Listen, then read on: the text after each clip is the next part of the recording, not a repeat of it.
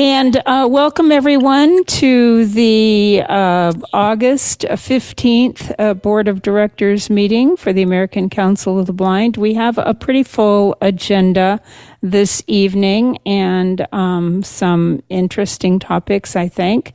We'll go through this all as quickly as we possibly can, but we want to make sure that we take care of everything we're doing. We are streaming this evening on ACB Media 6, and also Cindy is streaming us in Clubhouse. So if you prefer to listen to us there, that's fine.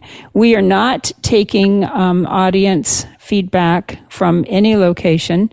So we've had lots actually about many of the topics on here, and I'm sure we'll have some more, but it's not going to be during this meeting because we're already at a little after 8 p.m. Eastern, and I haven't had dinner out here in the West, so we're not going all night. So, so welcome everyone. My dinner and thank just you for came, coming. So I'm eating it while we're meeting. Hey, that's not fair. All right.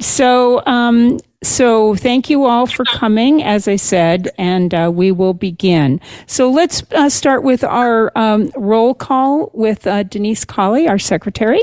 Okay. Deb Cook-Lewis. Present. David Trott. Here. Ray Campbell. Here. I'm here. Michael Garrett. Here presently. Kim Charlson. Here. Chris Bell.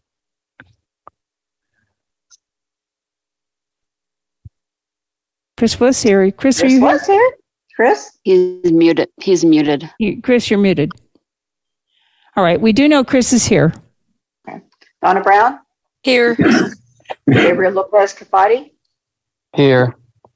Cecily Laney-Nifford? Here. Terry Pacheco? Here. Doug Powell? Here. Rachel Schroeder? Here. Kenneth Semien? Here. Connie Sims? Here. Jeff Tom? Jeff's here. He may have discovered the mute button on his phone. Yeah, he did. Representing BOP, Penny Reader. Here. Staff, Dan Spoon. Here. Nancy Becker. Here. Clark Rackball. Here. Swatha Nandakumar. Here. Are there any other staff? Rick Morin's here streaming. Yeah, Rick is streaming for us. Mm-hmm. All right. That should be it for staff. Mm-hmm. All right. Are there any other guests? Denise, it's Janet Dickelman, and I'm here as a guest. Thanks, as a Janet. Whatever. Mm-hmm. And it's a whatever. We love you, Janet. Yeah. Call it a roll. All right. Thank you so very much. All right. The next item on the agenda is, in fact, review and approval of the agenda. So from the point we're at now, we will next have the review and approval of the June 30th, 2023 Schaumburg, Illinois pre-convention board meeting minutes from Secretary Denise Colley. Then we will have the mission moment with myself and Dan Spoon, celebrating all who contributed to the success of the 2023 ACB Conference and Convention in Schaumburg, Illinois. And this includes our staff, the convention steering and program committees and coordination committee, our fabulous volunteers, both members and from the community, and our Illinois host committee, and so many, many more. And I think it felt so much like we were finally back together again. So that was great. The president's report will be next, and there are just a few items under there. The fall board meeting dates we will discuss. The update on the committee chairs and assignments. I'll give you a brief update there. And then we will have a board discussion regarding a request from a number of members that we not hold a convention in Jacksonville, Florida, due to political considerations. We will be having a discussion on this. I will be providing a bit of background. That is part of why Janet is also here this evening. Following that background, we will call for a motion because we can't really have a board discussion without a motion. And so we'll have one and then basically have board discussion. And then we will be taking an individual vote on this item when that discussion is completed. Then we need to adopt a board resolution to change signatures on all ACB and ACBES bank accounts that end in 9070. And so there's a list of those. And this is because we need to remove Eric Bridges and David Trott, and we need to add Michael Garrett and Dan Spoon to these accounts. And these will be in addition to Nancy Becker, who was and is and always will be, I guess, on these accounts. But she does represent past and present. So those are changes that we are required to make by the bank. Then Dan Spoon will give us an executive director report. And as part of his report, we will review and potentially approve the ACVREP letter pertaining to Resolution 2316. And then he will provide other updates. Then we have, with Clark, we have the review and approval of the 2023 resolution priorities and assignments. And this will be with me, Jeff Tom, Clark Rockfall, and Swatha Nandakumar. Gabriel Griffith was also part of this process as our chair of resolutions, but because there's not really something that he needs to do as part of this, he has elected not to come live into the meeting, but he'll be listening to us. And should we need him, I'm sure we can bring him in, but we shouldn't. Then we need to elect the budget committee, and that will be the budget committee for this year. And then we need to elect the chair of the public relations committee, and we'll talk about that. And then finally, we will need to elect the executive committee. And because we elect members from officers and members from the board, we will be stopping the stream just because of the fact that we're going to be using two locations. We can't stream all that. So we'll stop the stream at that point. The directors will stay here in this location. The officers will go to the location that I emailed you.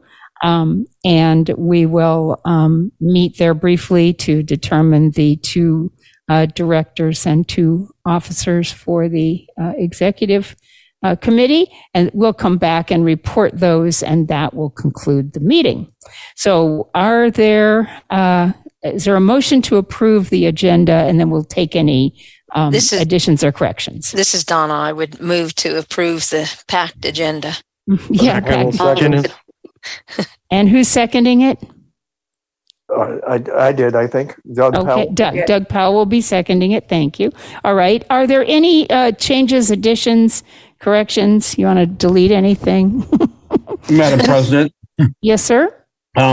Earlier today, we received the letter from Vision Service Alliance. That's going to be in part of Dan's report. Yes, okay. He is. Yes, sir. He is. Yes. Okay. Sir, thank you. Mm-hmm. Mm-hmm, mm-hmm.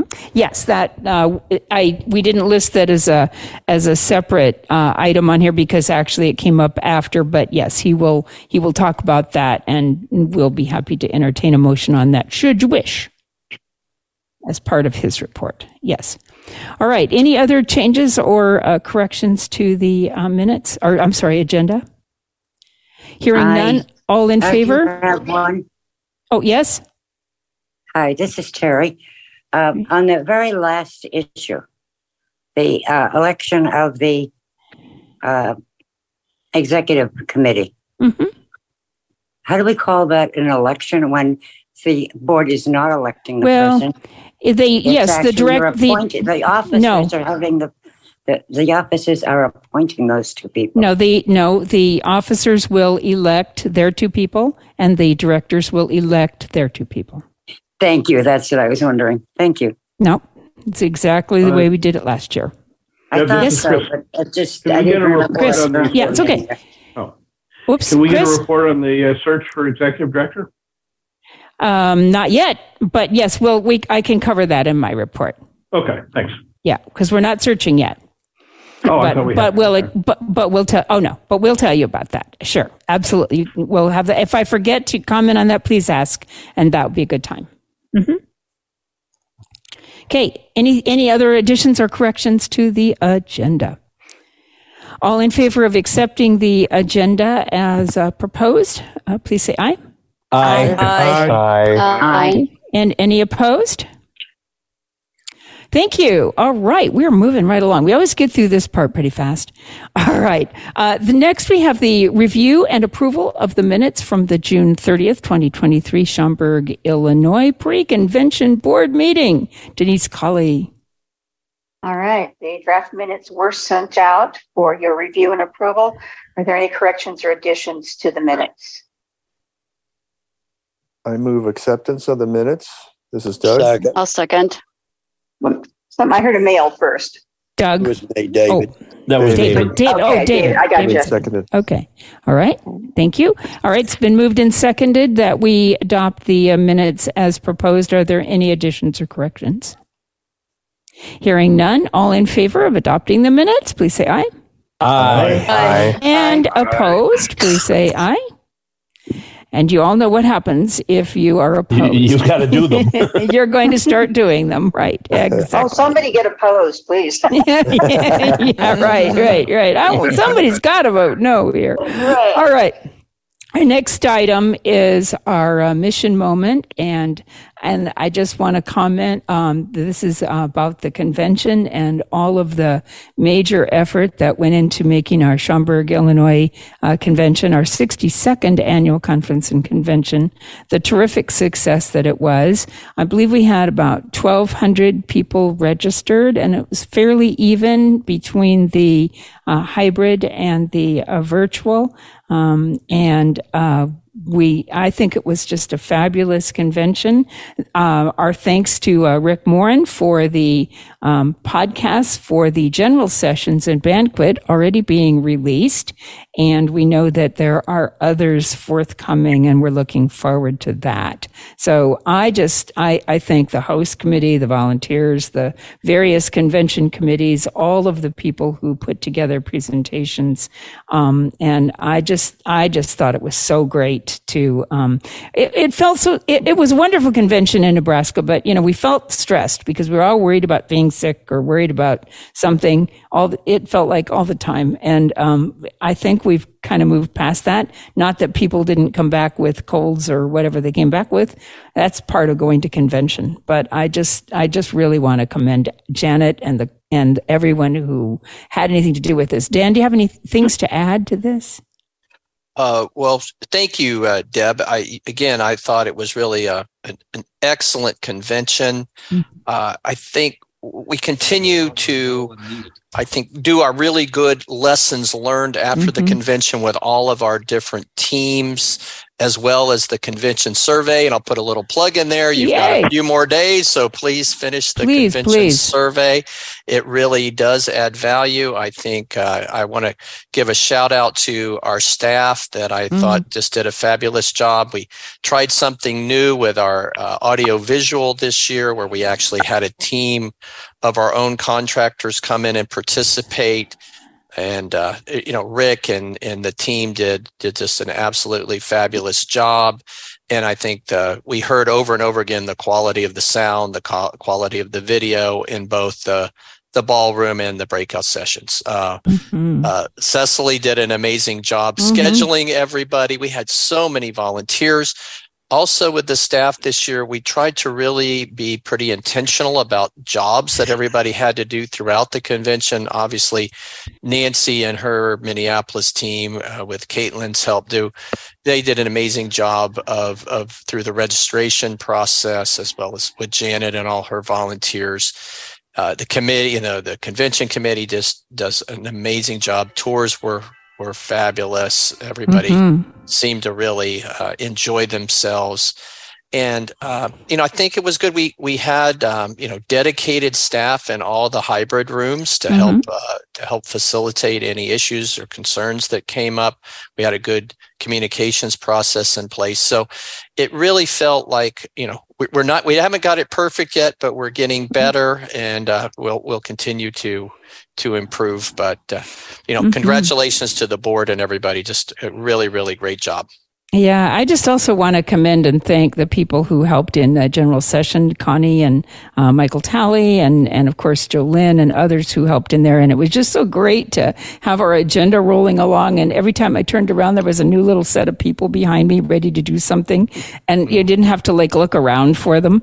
And I just want to commend the other group I really want to commend were all of our delegates and alternates for the for voting. And you guys were all so stellar, whether you were voting in the room or whether you were voting on Zoom. And some of you kind of had to switch back and forth and this and that and the other. But I just thought everything that way ran super, super smoothly. So thank you all. Are there any comments from the board before we move on with this? Deb, this is Chris Bell. Chris. I just think in a mission moment, it would be good to reflect on the passing of Oral Miller, who was our former president and executive and director and national representative. He was he did an incredible amount of accomplishments for ACB and for our affiliates, and I think we owe him a great debt, and I hope he rests in peace. Yes, he didn't have the last couple of good years, so I'm really glad for that. And we will be featuring some great material on Oral Miller in the very next upcoming Braille Forum, as soon as the Braille Forums catch up with us, because they're always a little behind us. But it's coming up very soon and already planned, and I think that will be nice as well. Madam Chair? Ray? Yes, well said, Chris, but back to convention, I just again would like to congratulate and thank the Illinois Host Committee for all the work they did. It was a lot of conference calls. Again, I think Andrea knows everybody, and we just had it was really fun experience to be a part of it. Like I said, at the convention, it was my goal that they get to see this all the way through this time, and they did, and it was really, really a fantastic experience for all of them. And several of them, by the way, were first timers at the convention, had never been to convention before, and jumped in, and with no hesitation, wonderful. I mean, found all kinds of things to do. And I also want to say, there were several people that weren't on our host committee, but other Illinois people that really jumped in and did various things like information desk helping and stuff like that. So it was great to see that. And hopefully it's not another 29 years before we have another one in Illinois. Excellent. Madam President. Let's see. Who's that? Yes? Michael. Yeah, I know we talk about our staff and we give them their just due, but I just can't. I don't think we can give them enough of their accolades. Both the Virginia office and the Minnesota office, they go above and beyond, and they do a great job, and they're always so cheery. It's the drugs. Yeah. Yeah, I just totally agree with you, Michael. Right. I really appreciate all they do for us. Just a moment. Yeah, Kenneth, go ahead. Yes. Go ahead, Kenneth. Michael and I spoke at the same time earlier. That's all right. Yeah. You're in now. I just want to say thanks to ACB Media for having such a great improvement from last year, and everything sounded so good on the stage. It was so great. I just want to thank them especially. All right. And I want to thank, as we're talking about that, the streamers and hosts, because we could not have the virtual part of this, whether you're talking about the virtual days or the hybrid part, the virtual side of the hybrid part, without those people working absolutely tirelessly from the home bases to make those happen. And also to Kayla, who, along with Cecily, managed all of that activity out there. And we couldn't do this without them. Madam President. Terry. I would like to say, I think we should also, Marjorie Beeman is just amazing. And the work that took place over at the airport was just phenomenal. I know the morning we were leaving, as it turned out, there was someone, I think she was a volunteer at the hotel, who was helping people get into their various vehicles to get back to the airport. And she would then call her sister, who happened to work for one of the airlines, and let them know the Hunsingers are on their way or the Pachicos are on their way. Oh, that's so nice. The airport was ready for us when we got there. And that's Marjorie great. Has a lot to do with that kind of thing. Yes. And there's no one who has done more volunteering for AD. And I think we all owe her a lifetime of gratitude. Absolutely. Yes. Absolutely. Yeah. Deb, this is Penny. Can I say something? Absolutely. Thank you. So about Oral, the Braille Forum, which is going to contain all of your remembrances and tributes to Oral, is the November Braille Forum.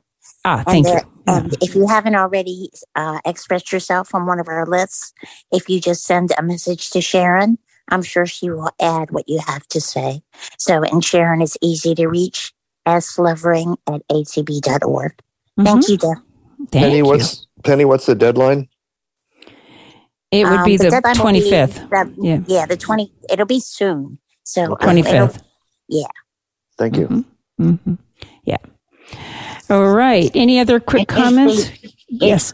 A quick question is I never remember this offhand. Is the November?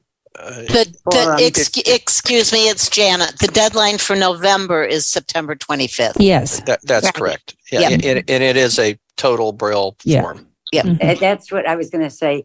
It would be absolutely appropriate for it to be in the Braille. It will be. Okay, thanks. Smart copy. Yeah. No, good catch. No, that's all good. All right, Janet. Anything you'd like to say? Oh, yes. Who's that? Denise. Oh, Denise, go ahead. I want to agree that I think that the delegates and alternates did a fantastic job this year. But I do want to say I had some real concerns as we were getting close to convention. We had a lot of new people who were delegates and alternates, and a lot of them didn't really know the drill. I don't know if their presidents didn't get a chance to communicate with them or what.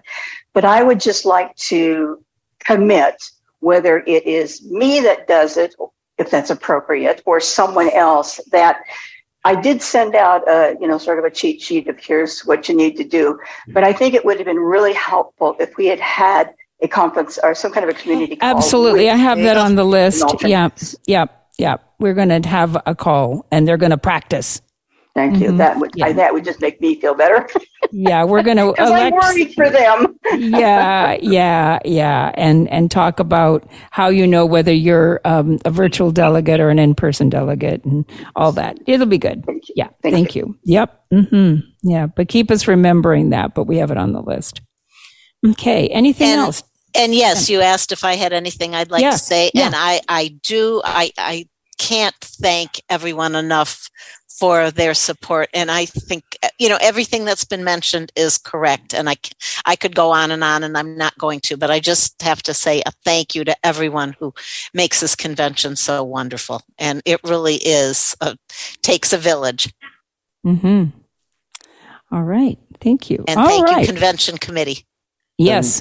And the mayor of that village is Janet Dickelman. Thank you. There you go. I like that. I like that a lot. I like that. Mayor. Oh, I like that. Yeah, yeah, yeah. Well, I don't know whether it has more clout than the coordinator or not, though, because I look at the mayors and I look at the city managers, and I kind of like coordinator. I think maybe you should keep it. Yeah.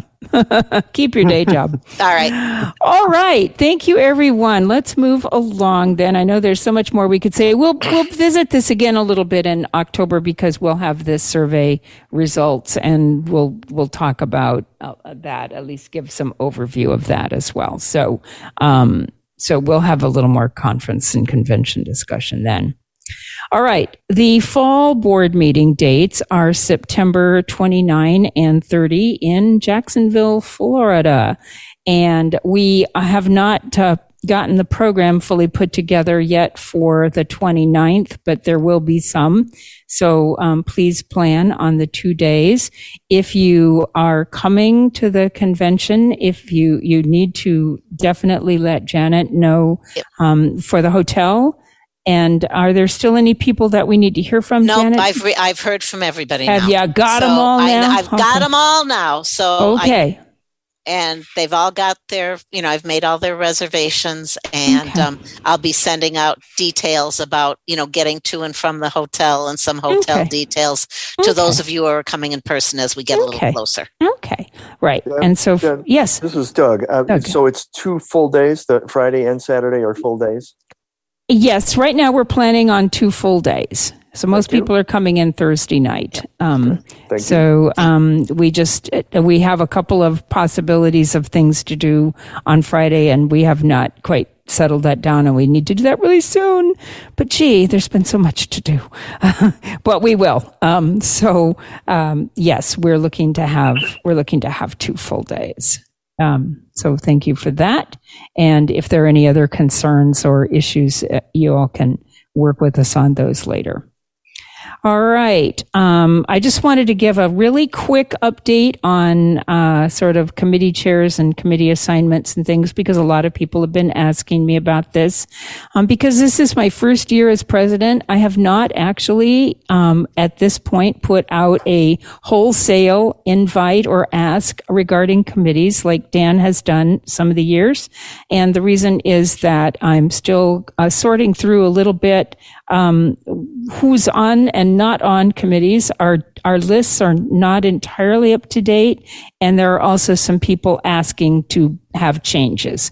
And so from all directions, changes of themselves, changes of others. And so if you are on a committee or you are chairing one, if you haven't talked to me, you still are. And I am just about through, so that's good. Meanwhile, a number of people have contacted me regarding their interest to serve on committees. And if you have, and if I have not gotten back to you yet, the chances are very, very excellent that I have your request. And the chances are all also reasonably good that it may be fulfilled in the way you wish.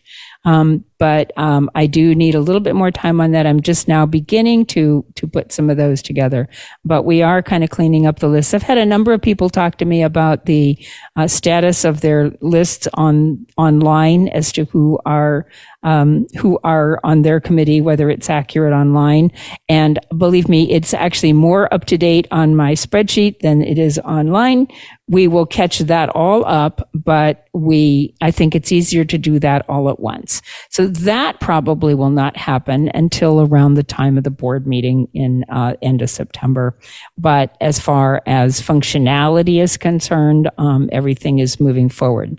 So if you have not said that you would like to come onto a committee, particularly if you're not on a bunch of them already, and you want to let me know that now. I'm not sure how many additions we'll be able to make, but I'm certainly collecting information that people send. And then when we get down to finishing this, I will be doing some ask, but that ask will probably be related to specific committees that are looking for something in particular. by next summer, we are actually going to have a committee application process. And this will make it a lot easier for people to actually let us know their interests and their availability by checking off a few boxes. And yes, of course, we will have assistance for those who might need assistance with the form. We'll set up a committee for that. And we'll be good. No, seriously, we will help people, but I think it will make it a little easier because that's been a frustration at times. One of the things that many of our committees are doing, and many of you on the board have heard about this as I've been around to some of the committees you're on, is that many of our committees will be having periodic open meeting to invite people to come and learn what the committee does, kind of an open house, but to also be a real meeting. And many of our committees have actually committed to that already, and I think others will. This is a voluntary process, so it's not, you might get extra brownie points if you do it, but you won't get any penalty if you don't. So it's a win-win, I think, for everyone. And we have a lot of committees that are really excited about trying it out. So, that is something that is all of those who are listening to us on ACB Media and Clubhouse and all can look forward to announcements about that from various committees. And please take advantage of those if you're interested in learning what a committee does and seeing if you would like to be part of it at some point. This is a great way to learn about this. It's kind of how I'm learning. I just going around from meeting to meeting. And so you can too. And so I'm really excited about that. And I really thank the committees who have committed to carrying that forward. Are there any questions regarding the committee's process? Okay, now then we will move on. So the next item on our agenda is going to take a little bit of time and forbearance, and this is our board discussion of requests from members that we not hold the convention in Jacksonville, Florida, due to various political considerations. I didn't know how else to word that, but this will all come out as we go along. So I want to start with just a tiny bit of background. And then, because if we're going to have a board discussion of this, we will need a motion. So I believe there is one out there that will be offered. It is literally the motion. So it doesn't mean that anything has been decided. There will be discussion.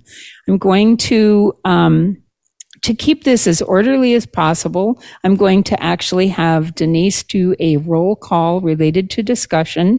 You do not have to speak. So if you wish to pass during the discussion, that is completely okay. So if your points have all been covered totally, or whatever, feel free to do that. But if you wish to speak, we will cover everyone. Once we have completed that, then we will actually do a roll call vote related to the motion that will be on the floor. So, if as you speak, if you have amendments for the motion or that sort of thing, we'll deal with that as we go as well.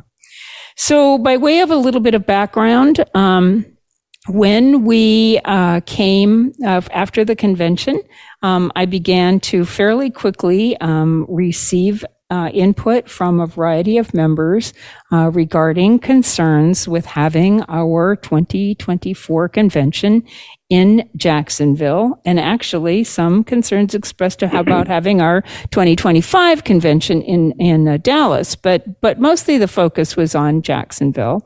And there were concerns expressed by people regarding the political situation in Florida, some decisions that have been made by the governor and legislature of Florida regarding various issues, some concerns about gender and restroom usage, concerns about abortion, concerns about some things related to people of color, and various things that have been kind of going on in not only Florida, but I would point out other states as well. And there was a lot of concern expressed by these individuals that we might be putting our members in harm's way to have our convention in Jacksonville, and we might need stronger policies regarding the places where we would have future conventions in terms of their policies regarding various issues. There was a great deal of discussion on the conversation list about this, with a lot of opinions expressed on both sides. And I began hearing people's views from other sides of this as well.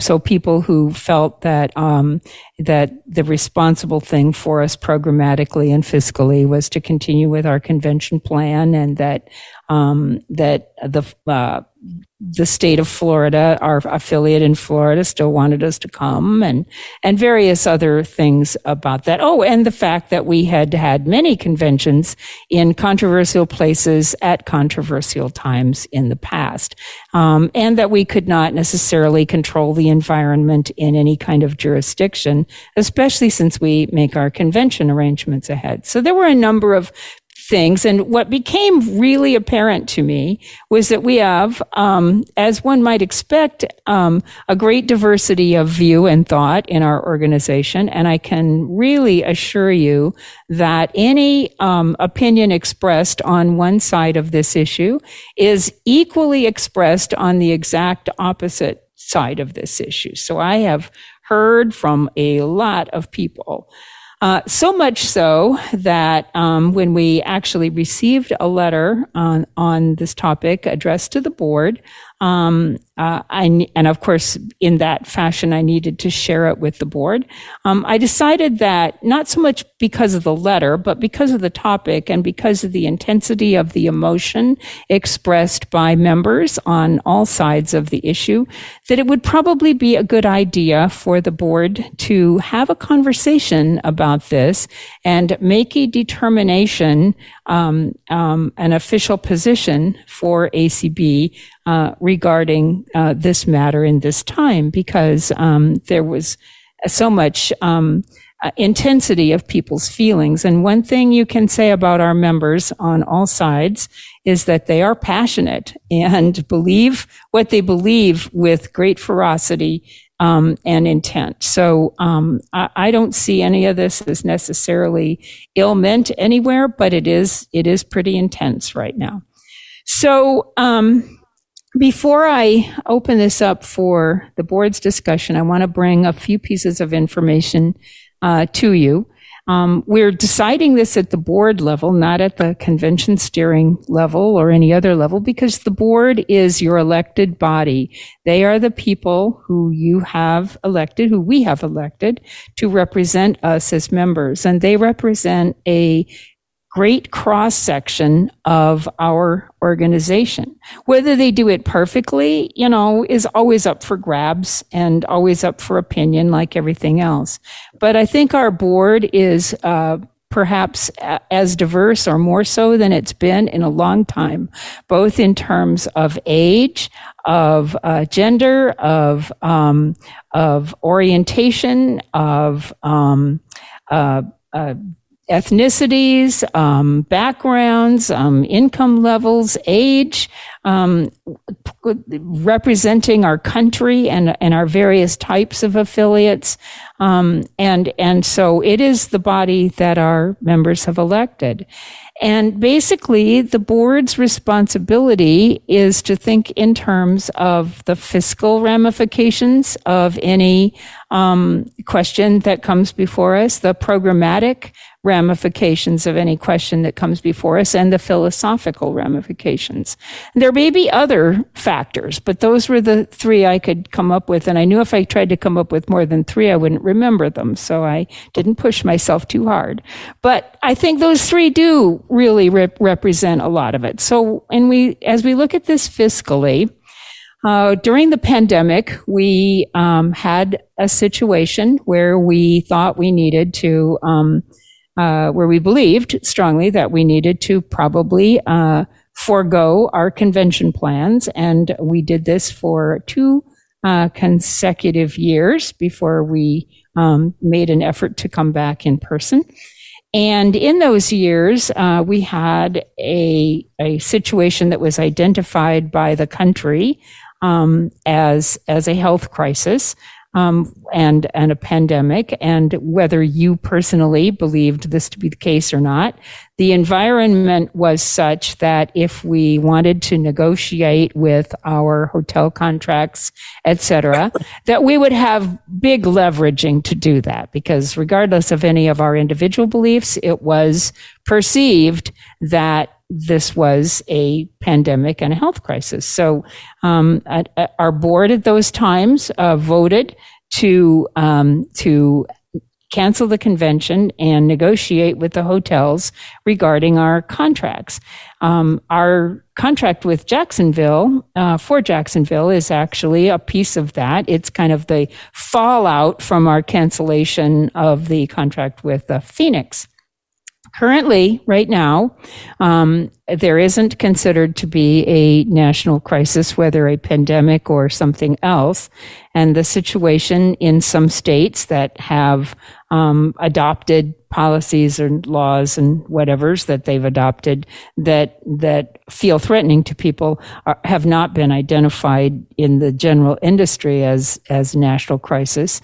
I know some people in our organization would feel they are, and I'm not here to debate that, but nevertheless, the country hasn't really identified it in that way. What that means to us is that if we cancel our contract in Jacksonville with less than a year to go on that contract, we are going to be penalized the full penalty of that contract, and that stands at just $7,000. So that is a huge amount of money for ACB to be paying out. It means that we're paying this out whether we go to Jacksonville or not. And so if we Deb, can you repeat that? You broke up when you were saying the amount, at least from my end. It was too much for my internet. It didn't. $387,000. So that is the amount that we would immediately, if we cancel our convention, need to pay to the Hyatt. And then there's the possibility of other losses due to sponsorship losses, and then the general convention revenue, which can be determined. It's probably another couple $100,000. But this one is a for sure. This is a contractual number that we would need to pay. If we were to cancel in Dallas at this point, it would be $250,000. So there is that piece. So fiscally, our board has to think about what the ramifications of that are and how it would impact our ability to earn income and the messages that it would send out to our donors and others, and our members. And so that's one factor they have to consider in this discussion tonight.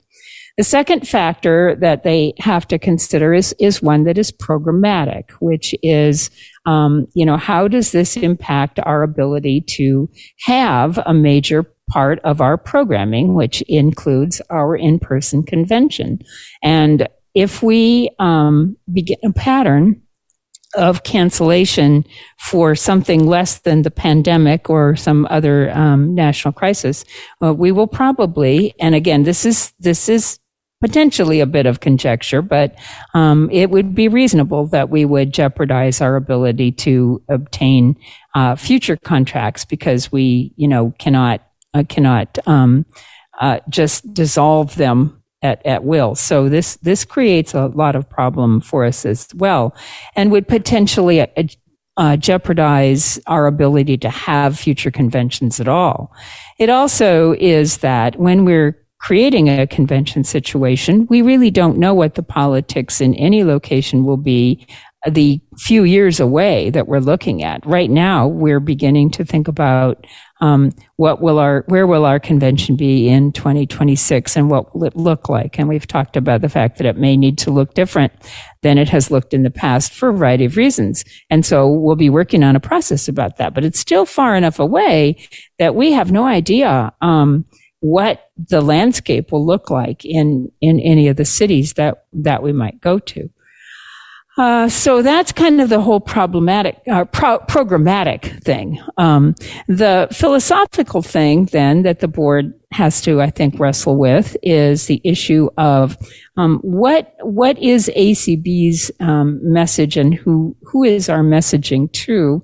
Who is our primary audience? And our primary audience is people who are blind and low vision, and people who are sort of connected to that. And our members who are blind and low vision come, as just as I described about our board, come from every walk of life, every aspect of life, every view in the world, every religious possibility, every political possibility. And for our organization to fully operate in this way, we have to think about, how partisan do we need to try to stay in a not very partisan world? And how do we do that? And how does that work? What is our philosophical approach to be? And what is the most effective thing we can do, to communicate the messages that we want to our members and to the world regarding our members? So those are all the kinds of things that the board is overwhelmingly faced with when they're asked to consider a decision like this. So, I want to open this up for discussion. To do so, I'm going to need a motion, and I believe that some of the officers have been working together to craft a starting place for us. I'd like to start Madam with President? That. Yes. We have it. I have it right here, Kim. I do too. So would you like to go ahead, Ray? That's fine. I would be happy to. I've actually got my Braille display in front of me. All right. I'm a good boy. Mm-hmm. Okay. Members of the board, I move that the ACB Board of Directors, having weighed both the concerns expressed by our membership and the fiscal and other implications to ACB, reaffirms the decision to move ahead with the 2024 conference and convention in Jacksonville, Florida, where we will gather to once again celebrate all people who are blind or have low vision from all backgrounds and walks of life.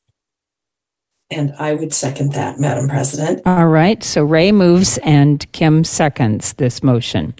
Now, I will open this for discussion, and I would like to have the secretary go around so that we make sure that everyone who wants an opportunity to comment on the motion or any other aspect of this has an opportunity to do so. And again, if you don't wish to, that is fine. You may pass, but we want to give everyone that opportunity. So Denise, if you would.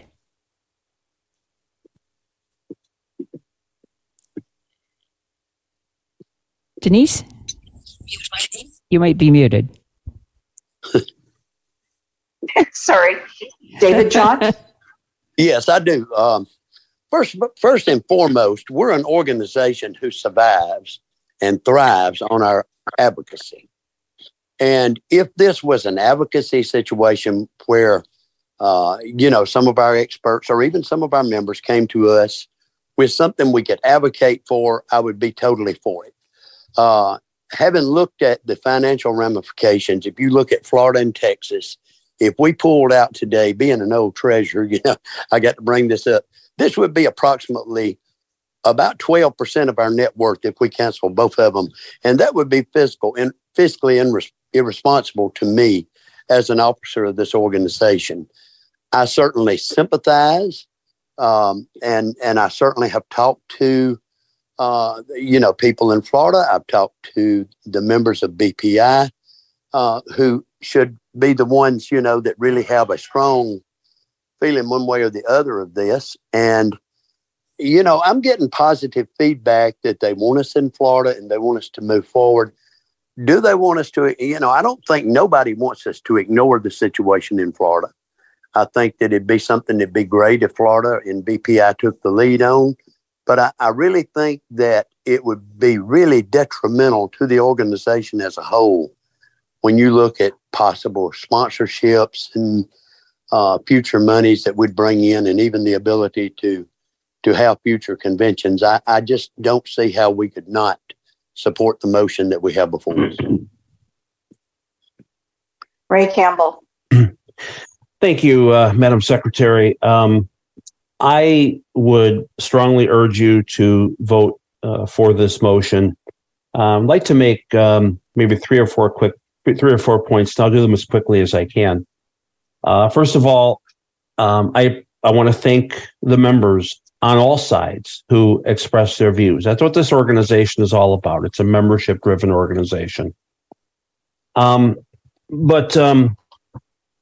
first, I'd like to say that $387,000 for this year, $250,000 for next year, possibly. And we're just talking about Jacksonville this year, so I'll just stay with the $387,000. That is more than 15% of our budget of roughly around $2 million. That is, couple that potential loss with the cost that would be incurred to have a convention in another location or virtually. And yes, there are costs for virtual conventions. I don't think we can sustain that. And these issues, I feel sick bringing money into it, but we are the fiscally responsible for the organization. The second point I'd like to make is that I would feel so terrible, and I think many of us would, for our Florida Council of the Blind brothers and sisters to not have the opportunity to host us in Florida. The third point I'd like to make is that Jacksonville is a welcoming city from the information that we have received. They, and I believe other cities, have put in place local ordinances and such to, I guess the best word I can say is counter some of the stuff that has been going on, and all of that. And the last point I would make is that I think it gets, I won't say dangerous, I get real concerned when we think about ACB going into these kinds of decisions. Should we care about diversity, equity, inclusion? Absolutely. Should we care about all of our members? Absolutely. But we are an organization of people who are blind or visually impaired from all backgrounds and all walks of life. And we support each other and we advocate for each other, regardless of who we are. And that's who we are, and that's who we need to be. Going down into these kinds of situations, where does it end? Some of us that are a little more conservative, for example, don't like some of the things happening in California or in a state that you all just met in, a pretty, viewed as a pretty progressive state, Illinois. So would we get to have a say if we were to make this decision to not meet in Jacksonville? And if not, how fair would that be?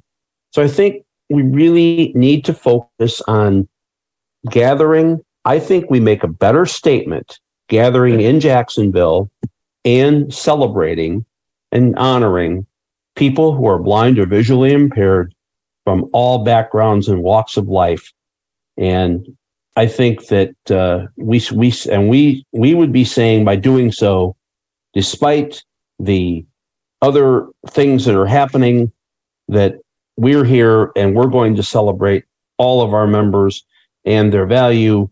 And if we find out that there is something going on in Florida that's directly hurting blind people, whether it's in education or some other thing, we can advocate on something like that. But I believe, and very strongly, that we need to move forward with the convention in Jacksonville and celebrate and honor people who are blind or visually impaired. Thank you. Michael Garrett.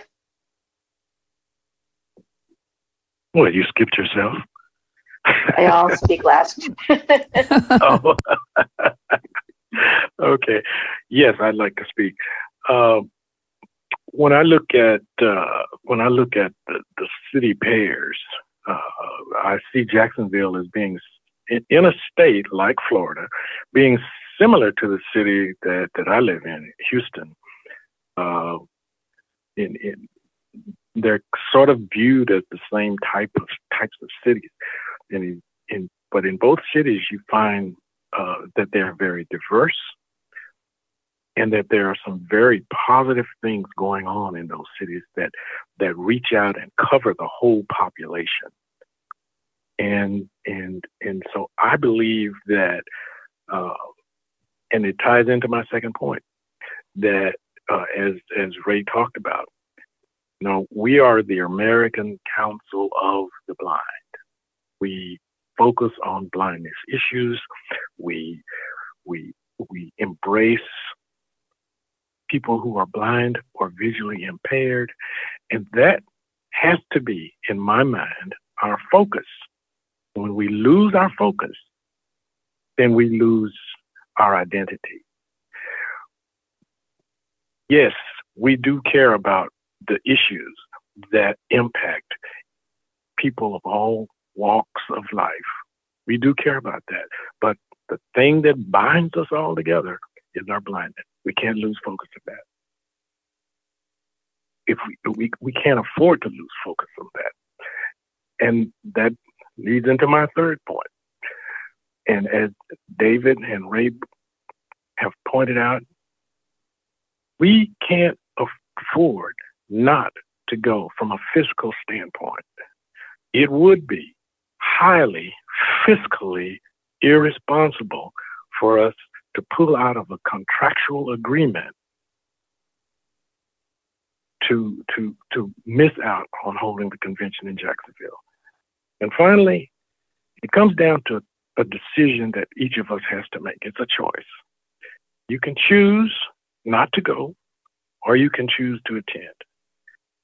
I choose to attend because I want to work on the issues that confront us that are related to blindness. Plus, it gives me a chance to hang out with all of you people that I don't get to see on a regular basis. We don't see each other but once a year or once every other year or periodically in other cases. I enjoy the camaraderie, the friendships, and the relationships. So I'm voting for the motion. Kim Charlson. Thank you, Denise. I'll be brief because the people who have spoken already have said some really eloquent things. But the two points I really want to emphasize are what ACB is all about, and that is about making the world a better place for people who are blind or have low vision. It's working on issues that unite all of us. And the point Michael made about us keeping focused on who we are and what our objectives are. We all absolutely have viewpoints about the situation in Florida. And because we're part of ACB, we have that diversity to express those opinions. But our number one objective needs to continue to be what's best for ACB as an organization and for our members, wherever they are and whatever backgrounds or perspectives they come from. We need to be strong in ACB. My second point is that we as a board were elected to make sometimes some really challenging, difficult decisions.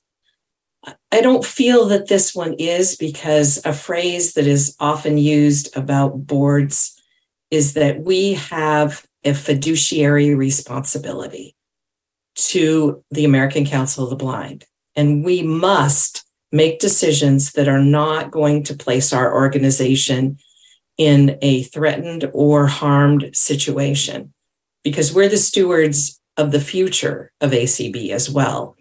And we have to take that fiduciary responsibility seriously. And we can't afford to pay a penalty that's going to cost nearly $400,000 and what did we get for that? Not much of anything. When we can meet in Jacksonville, we can gather, we can advocate, we can continue to be strong, and we can make our perspectives and our points of view known throughout the country. I think that's ever so much more important for ACB. Thanks. Chris Bell. Thank you, Denise.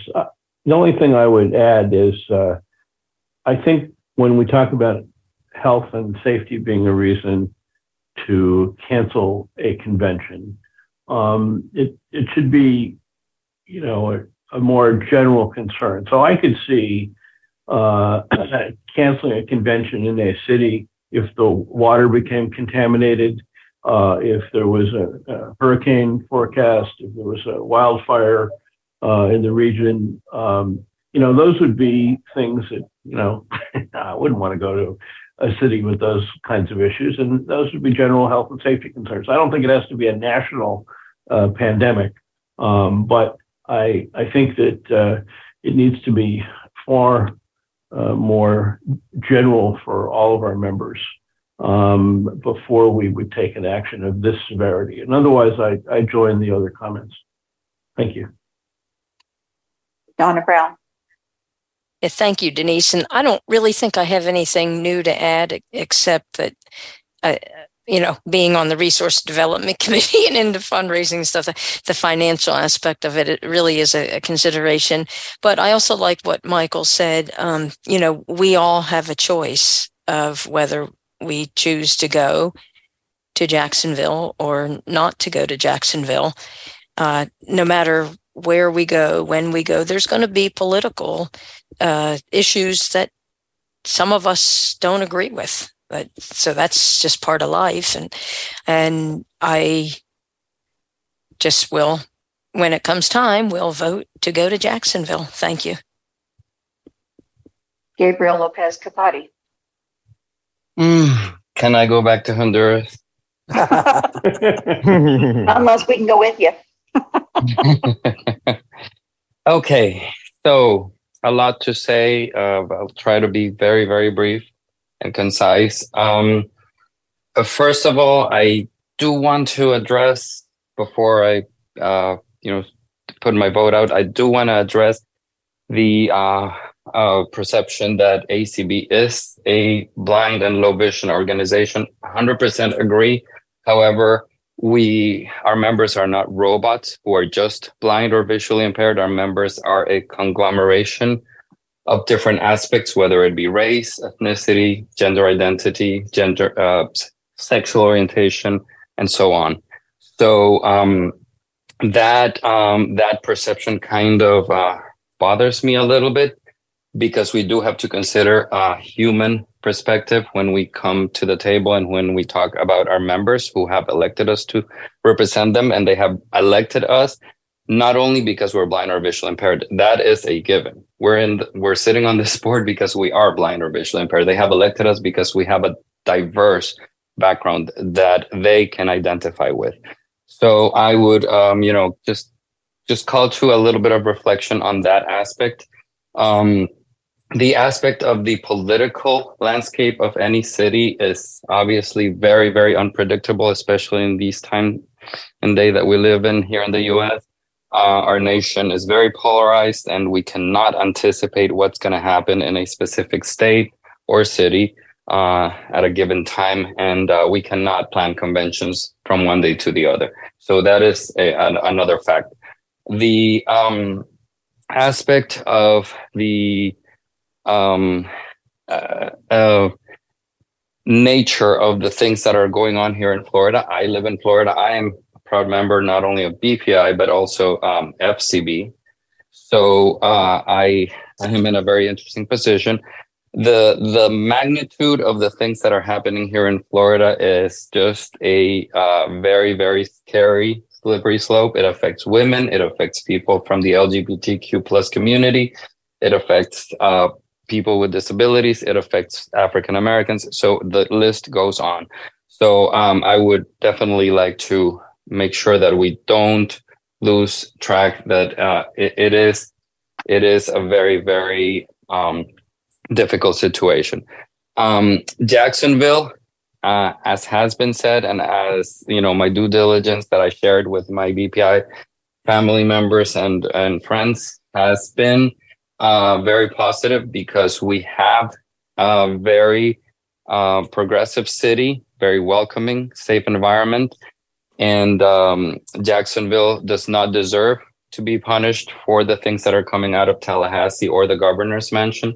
So I am in complete support that we I think the general consensus from the majority of members in Blind Pride International is that we can make more of a statement by being in Jacksonville than by not being there. Obviously, we have consulted. This past Sunday, we had a town hall meeting where we had Representative Anna Eskamani, who has been a friend of the Florida Council of the Blind and a friend of myself and Anthony, and we have consulted with her. She was there at our town hall, and our main consideration is to actually try to maximize the safety of those members who are the most vulnerable in BPI, and in this case, we're talking about transgender people who are members of the American Council of the Blind. We've had a very positive response from our allies, and people are willing to compromise in terms of forming groups to go to someone who doesn't feel comfortable going to a restroom. We have informed ourselves as far as the legislation, and we think that one of the things that ACB can do to ensure or to try to make the most number of people in our organization felt safe and welcome is to have those conversations with at least the venues where we know that ACB is going to be having an official event, like, for example, tours, the hotel itself, the airport, that they are going to uphold the actual ordinance of the city protecting people who are transgender and people who are LGBTQ. And that is something that we would like to see happen. And then on the other hand, the I know there was a resolution that was worked on by one of our founding members, Rob Hill, talking about agreeing to have big events like a convention, large gatherings in places and cities that have ordinances with protections for different minorities. In this case, obviously, we're talking about LGBTQ+. Jacksonville, I have confirmed it. They do have an ordinance protecting people from different minorities. And the last two things that I want to say are, obviously, BPI is going to have a presence, and BPI is going to actually have a some sort of expression, whether it be a rally, whether it be a press release or a combination.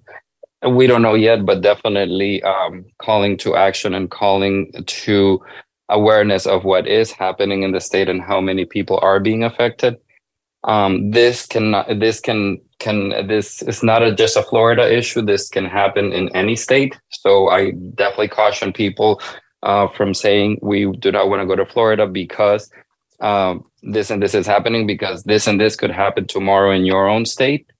We cannot define where we have our conventions due to political considerations. So that is something that we need to keep in mind. And finally, and I think foremost, as part of this board, I was elected to be a steward of the well-being, and that is obviously financial and membership well-being of this organization. To me, I did not know the specific figure, but just knowing the hotel industry the way I know it, it was never an option. It was never even an option to cancel Jacksonville, because I knew it was going to be astronomically detrimental for the finances of ACB. So my vote is going to be yes. Cecily Laney-Nipper. There is not much I can add to what has been said, other than to say for the fiduciary. I agree that we must safeguard the organization. I will say, too, that people should make the decision that they feel is safe for them, whether they attend or not. That would be the case in any city with any considerations that a person might have. And I will be voting for the motion. Thank you. Harry Pacheco. Thank you. I have a couple of things I'd like to point out.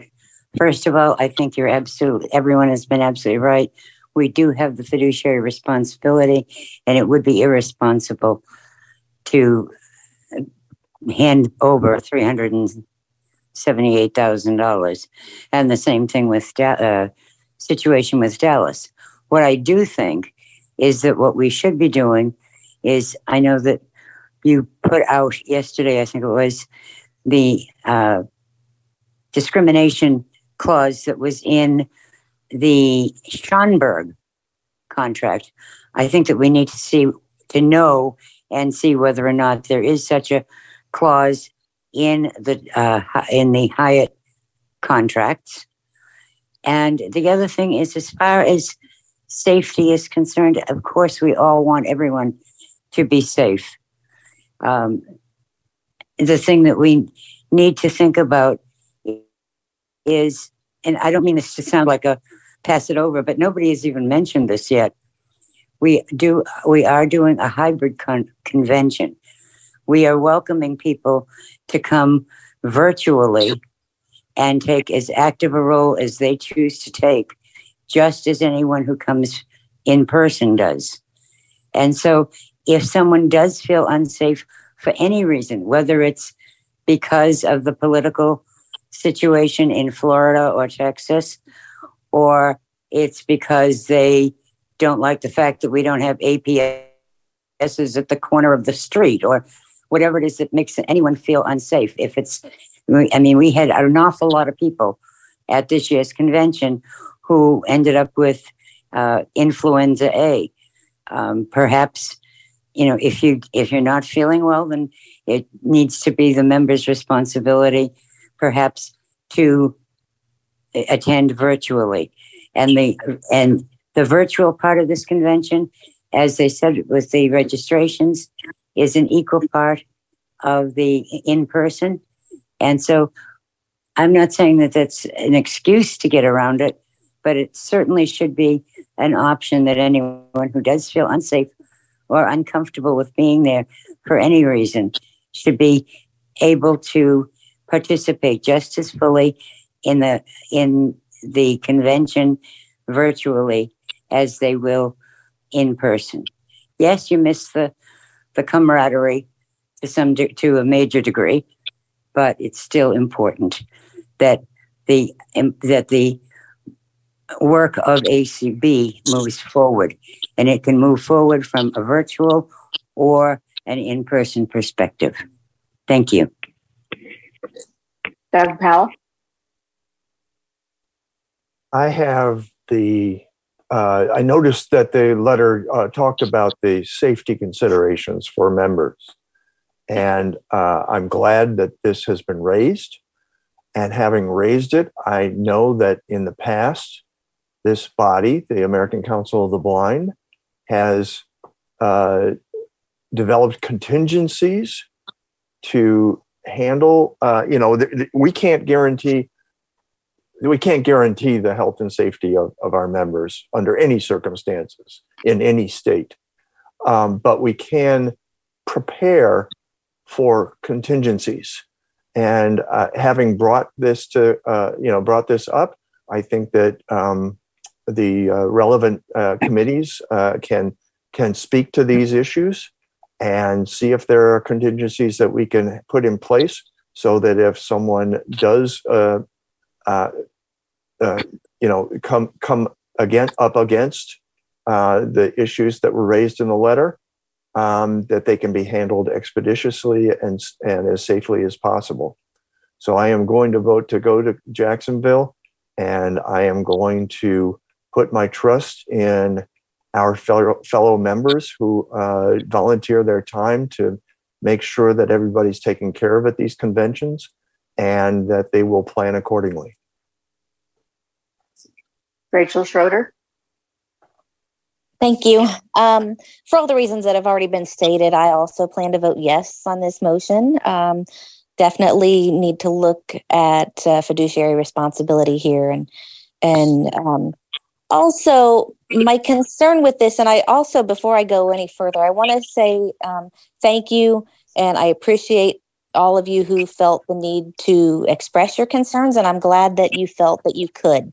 As you know, ACB, we do want to be considered. We do want to consider all walks of life and diversity and everything. So I appreciate that you felt that you could bring your concerns up. And I know that we all here want to do the best we can to make sure as much as possible the concerns are addressed, or there's some, you know, plans to deal with them.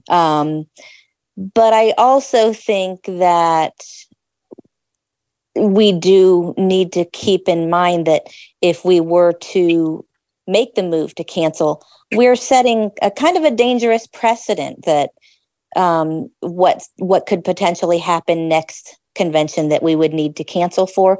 Not saying that those concerns need to be dismissed, but we really do need to keep in focus of what we're here for and why we're doing what we do. And I think as much as possible, we need to just stay focused on that and try to keep all walks of life and diversity in mind, and, you know, do the best we can for our membership on all fronts. So I will be voting yes on this motion.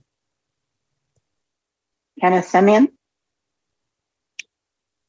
I am happy to say that I've actually been able to read every email that came through on our several of our email lists, and taken all of those things into consideration.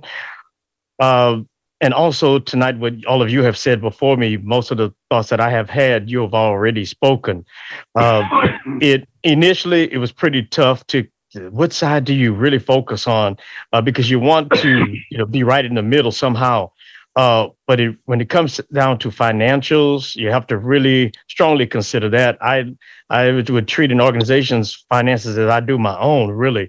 I'm trying to keep things in order and want to do things in the best way possible that would bring success beyond today. And so it's so important that we consider everything, but also try our best to make sure that we provide options. And I appreciate the fact that during COVID, when we voted to go back in person, my determination after considerations from both sides was to vote to go back because we had so many people wanting to go back in person. And I said, everybody would have a choice. I'm going to vote this way to give everyone a choice, whether they want to be there, they could choose to go. If they don't feel safe, they could choose to participate virtually. And I felt the same way when there were times when I knew I felt like I wouldn't be safe. So I chose that I would not go one way or the other. However, the vote came out. But right now, we're focusing on something that's very important, looking at the amount that we're having to consider paying if we didn't go. And one thing that I heard from one of our members said, well, if you vote not to go to Jacksonville, then you're saying, hey, Jacksonville, or even Florida, we're not coming there because of this, that, or the other, but we will give you $387,000 to boost your economy. So I think that I thought that was a pretty good thought that was shared with me, but it really is something to really consider that we're going, when we would be helping ACB to get that bill paid, but really thinking about the fact that walking away and still having to give money it's almost like throwing money in the wind. So I am definitely in favor of going to Jacksonville, and that's the way I will vote.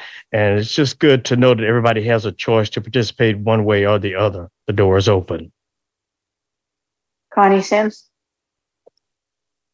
Thank you, Denise. I wasn't really going to say anything, but because everyone else has said so much and so much good elegancy, everything has been said really well. I do want to respond to what Terry said about the contract. but harassment. So, going back and doing the resolutions and history, ACB passed a resolution. I can't remember which year, but I do remember reading it, and it was stated that we always will have a safety part of our contract into the convention, and that everyone will be treated equal if it's ethnic, if it's race, if it's, religion, all of that. So that was passed by our members a few years back. And so that is always part of our contract with hotels for our conventions.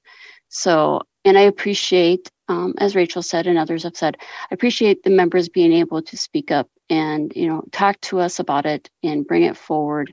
I understand the concerns. I appreciate Deb having this discussion. I think it shows transparency, that the board really does want to be transparent. I know that sometimes people don't think we are, but I think this truly shows that the board is transparent and we do care about our members, about their safety, about how they feel, and financially, fiscal. I mean, it's very important, and that's what you guys elected us for. So I will be voting yes, and just thank you for this opportunity. Jeff, Tom? Thank you, Denise. And I want to echo one of the things that Connie said about thanking Deb and the officers for giving us all the opportunity to express our views. I'll be fairly brief.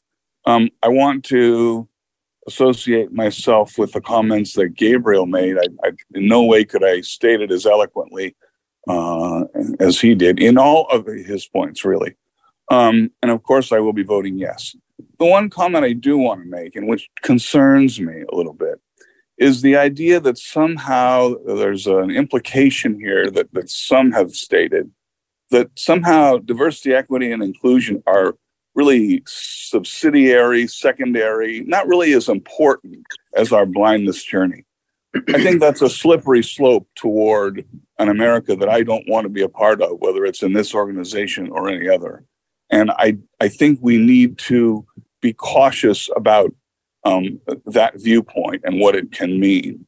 And so I would hope that this board will work closely with organizations like BPI to examine what, if anything, would be appropriate action for the upcoming convention with respect to some of the very concerning issues that have arisen due to the actions of the governor and legislature of Florida. Thank you very much. Thank you. And I would just say for me, a lot of what I was going to say has already been said, other than to say, if the state of Florida, if the Florida affiliate had come to us and said, we do not believe we should hold our convention here, and here are the reasons why. Or if BPI as an affiliate had come to us and said, we should not hold our convention there, and here are the reasons why, and we believe they were good, justifiable reasons, we most definitely would have taken all of that under consideration and under advisement. I feel a little concerned that we're looking at possibly making decisions based on what might happen. We don't know if we go to Florida, if we go to Jacksonville, if any of these things would happen to any of our members. Same with Texas. We don't know. And, it might not. We just don't know. But to pull out and make a decision that's going to affect, 500-600 blind people who would come to the convention, I have a real concern about. And the only other thing I would say is, if we were to pull out now and pull out of our contract for Jacksonville, and we were to pull out of our contract with Dallas for the next year, we're going to be considered a flight risk. There are no other hotels that are going to want to deal with us if they know that for 2 years in a row we pulled out. no matter what the reasons were. So I think we need to, take that under advisement also. And Deb, do you have anything more you would like to add before the vote? Okay, thank you so much, everyone, for your comments and your consideration. And it's actually been a very moving discussion. I've really appreciated it super much. I do have just one thing to not add, but to indicate based on comments that people have made. So BPI has come to Janet as the convention coordinator and me as your president to ask us to look into some considerations and concerns their members have expressed with our hotel and with other venues, and we are doing that. So what I don't know is what, if anything, we can do about the outcomes of that. Probably the hotel is going to be in easy resolution, I would imagine, but and airports I don't think are at issue, because airports, for example, with respect to restrooms and things, airports generally now offer what they call family restrooms, or but single I guess you could call them single serve, right? Anyway, whatever they are, but individual restrooms that are available in airports, and I frequent them with my guide dog, so I know they're there. And so that is probably not going to be a big issue, and I imagine that the hotel will be resolved as well. We don't know about tour venues and what decisions will be made about that, but I can tell you that we do have tours that are not accessible or available to everyone. We do have tours that that do not accommodate wheelchairs, for example. And we don't look at that as a discriminatory thing. We just know that if we're going to offer certain kinds of activities, there are conditions under which a wheelchair can't go. And so we're not going to disallow that if you can figure out a way around it. But, if we have multiple flights of stairs and no elevators in this situation, then that might be the case, or really long distances or whatever. So we do occasionally have that happen. We also have tours where it's not advisable to bring your guide dog. So those happen as well. I think the thing that is very important about that when those happen is that we have to provide full disclosure. So, whatever we learn and whatever we are able or not able to negotiate, with any of the venues in Jacksonville or any other city that we visit, we need to make sure that we are fully disclosing, to all of our members about those conditions and circumstances, because absolutely it's important to us not to, knowingly put anyone at risk. And so, for anything. So we definitely are taking that into consideration. But in this particular request, we are going and asking some specific questions to see if we can clear that up. The other thing that I forgot to share broadly with our members, but I did share with the board, is that I did gather statements from the Visit Jacksonville website that definitely represent them as a very diverse city, and that their intent is to portray themselves as welcoming, and they want to be desirable to tourists. So I think the things that people have said about Jacksonville and its perhaps difference from some aspects of Florida, are going to be workable for us if the board continues to vote yes. So now I would like to call for the vote, and the way we will do it is individual vote. There should be no additional need to do anything other than vote yes or no, because you've all had an opportunity to comment on the topic. So I'm going to ask our secretary to call for the vote individually, and you will be voting yes if you vote in favor of Ray's motion, seconded by Kim, that the convention will continue to move forward in Jacksonville as planned. If you vote no, it means that you wish us to curtail plans for the convention and immediately seek whatever negotiation we can with the hotel regarding the contract, et cetera. So I'd like to begin the vote, please. David? Yes. Ray? Yes. Michael? Yes. Kim?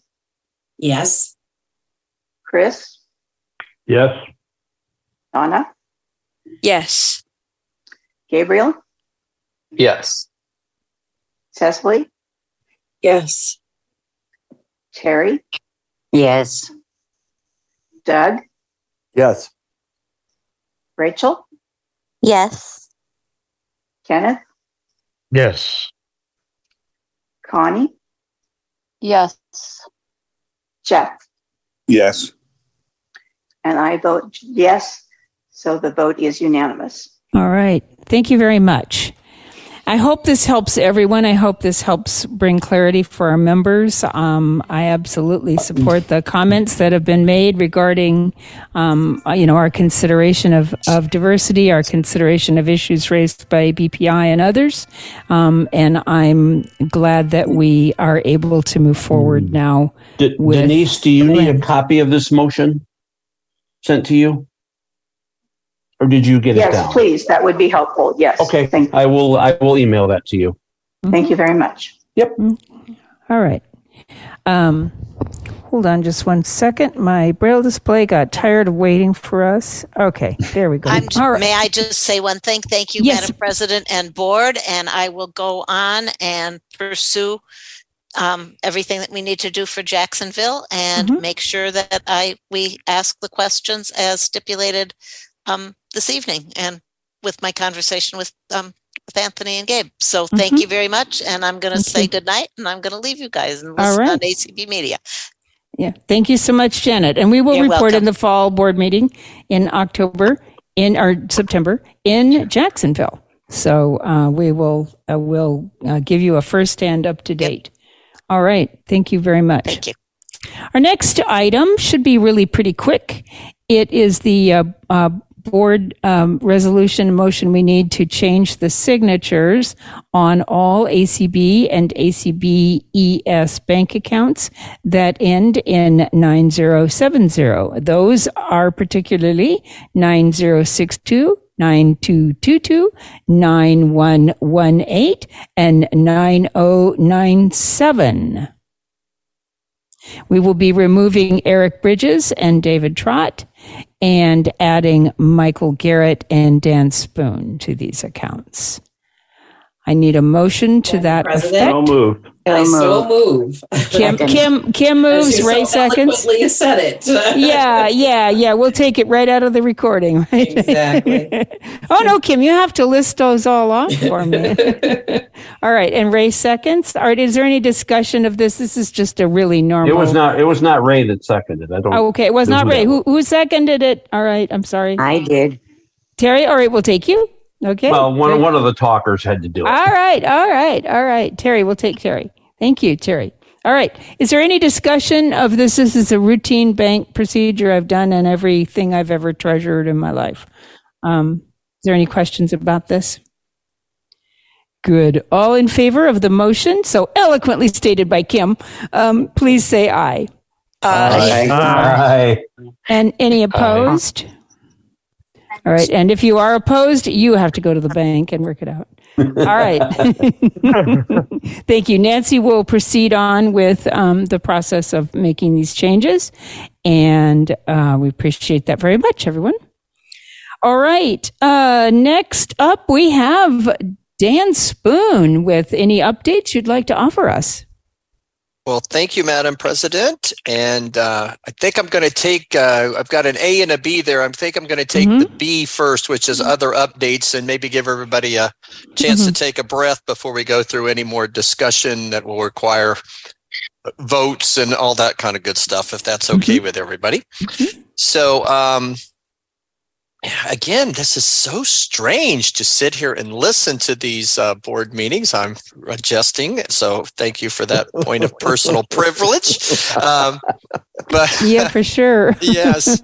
But I first want to just, again, reiterate how proud we were of all the everybody's efforts, including the staff throughout the convention. Really, a lot of hard work was put into the convention, and still is dedicated to the convention as we are working through the convention survey, all the lessons learned efforts from the different committees and teams that work to pull the convention together. We'll let everybody know that Rick from ACB Media and Larry are working very hard to get all of the podcasts out. So you all saw this week that the general sessions and banquet are out. The virtual podcast will be out. If not yet, I didn't check my emails here right at the end of the day, but we'll be out here, I'm sure, by the end of this week. They're almost finalized, and then we'll be working through the hybrid sessions and some of the breakout sessions that were not part of the streaming and Zoom platform. So all of those, the goal is to have all of those out by the end of September. So when we meet again, hopefully by then, and I think they're planning on beating that date, but we will have all the podcasts out for the convention. Also, in the communications area, we've been working very hard, Kelly Gask and team, to put various press releases out, announcing different things, whether it be, associated with our structured negotiation and settlement with the freereports.com and the work we did there with the different credit agencies. We've also, of course, are in the middle of doing the AD Awards Gala, and you're seeing that the voting is out for the People's Choice Awards. That ends at midnight, 11:59 tonight. So please get your vote in if you haven't voted for your favorite film or series for the People's Choice Awards, with the 5 finalists in each category. We are at the final stages of contracting for our 2 hosts for the gala this year. They're going to be Mary Lee Talkington and Maria Conchita Hernandez. And so working to get those folks finalized. We've also got Doug Rowland, our producer, under contract again for next year. This gala will have, like all events seem to have, a little bit of challenges related to the fact that both the Screen Actors Guild and the writers are on strike. And so many of them are not in a position. Some of the talent we've gotten in previous years may not be available to us this year because of the strike situation, but we're trying our best to work through that. We've gotten most of our award videos back, as well as our videos for our People's Choice nominees. So that is all moving well, and we've gotten commitment to be back in 30 Rock this year to do the filming. So look forward to the AD Awards Gala, which will be happening and airing for the first time on November 14th. In the community area, we've got, this is a combination of both community with membership engagement, as well as the Resource Development Committee has been working with JP Morgan Chase, and it looks like we have been selected to participate in a hackathon, which will be held the 29th and 30th of September. So while we are in Jacksonville at the board meeting, both Cindy Hollis and Natalie Couch will be having their expenses paid to go to Wilmington, Delaware to participate in this hackathon. There will be 2 non-for-profits, NGOs, that will be, whose challenge statements will be evaluated. ACB and our community event processes will be one of them.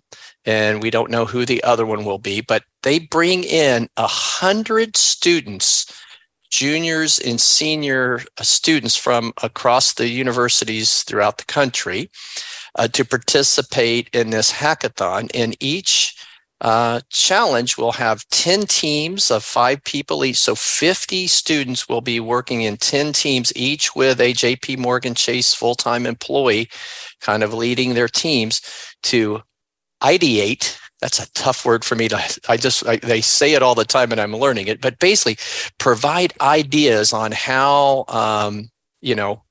the community event platform and our processes and systems could be improved. And this it kicks off on Saturday afternoon, on Friday afternoon, and then goes all the way. It's a 24-hour hackathon. These students stay up all night and come up with all kinds of amazing ideas, and they'll interact with both Cindy and with Natalie. And then at the end of the day, there'll be formal presentations. The winning teams will be announced. And then from those ideas, we'll then move into JP Morgan Chase's Force for Social Good, where they'll take these ideas and then help us actually do pro bono, the programming work to help improve the community event. So I think it's really exciting opportunity. Cindy and Natalie are very pumped about it. And Cindy says she's going with her guide dog, and she's walking into that room ready to present the challenge. So she's got something to look forward to. Jolynn and team have also worked very hard in making the connections with Jake Wilkinson from JP Morgan Chase. So that's an exciting advancement. I'm going to maybe put Clark on the spot just for a moment here, but gosh, a couple of weeks ago on the 33rd anniversary of the Americans with Disabilities Act, we had just so many activities going on that really highlighted so much of our advocacy work around with the American Council of the Blind and across the blind and low vision community. So Clark, maybe I'm sorry for putting you on the spot, but maybe if you could take a couple minutes and just share those highlights for that week. It was really a jam-packed week of activities. Absolutely. Thanks so much, Dan.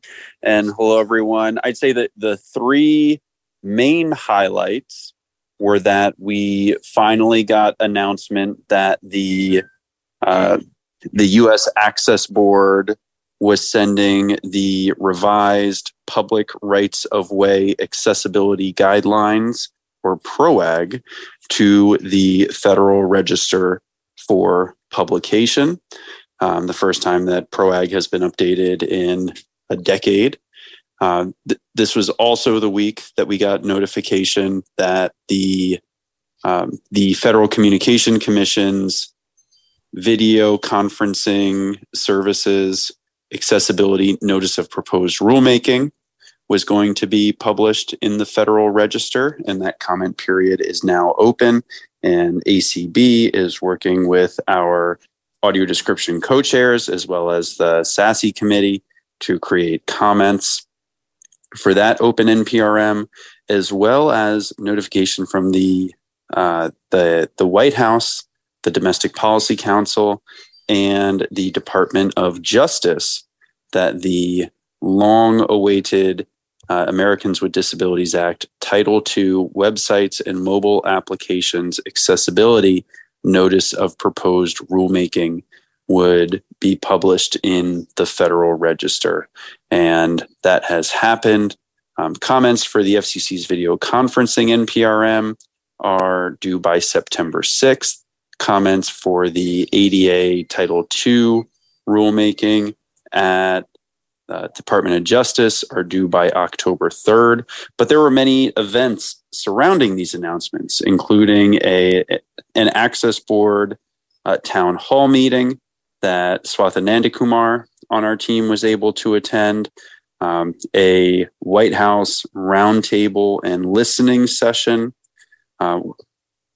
that was hosted by the Domestic Policy Council, but also had in attendance the Department of Justice, the U.S. Access Board, the Department of Transportation, and others, where we were able to say thank you, as well as yes, please, and more. to many of these items. Also, a big thank you to Jeff Tom and Doug Powell for participating in the listening roundtable with the Centers for Medicare and Medicaid Services as they recognize the Americans with Disabilities Act. So just a whole bunch going on that week.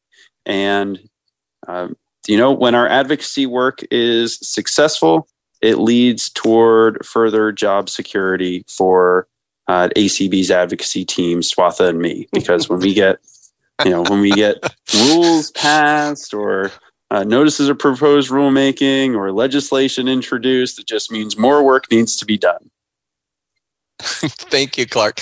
And I also want to point out, and Ray Campbell was very instrumental in this, but we also have worked with United Airlines, and we were part of their press release where they announced that they will now offer Braille in their latest fleet of airliners, and that Braille will be available to identify the rows as well as the buttons above your seat for the lights and the call button, as well as signage around bathrooms, laboratories, and other doorways and other key areas. So that was very exciting. We got contacted by the Washington Post to provide comment, ABC,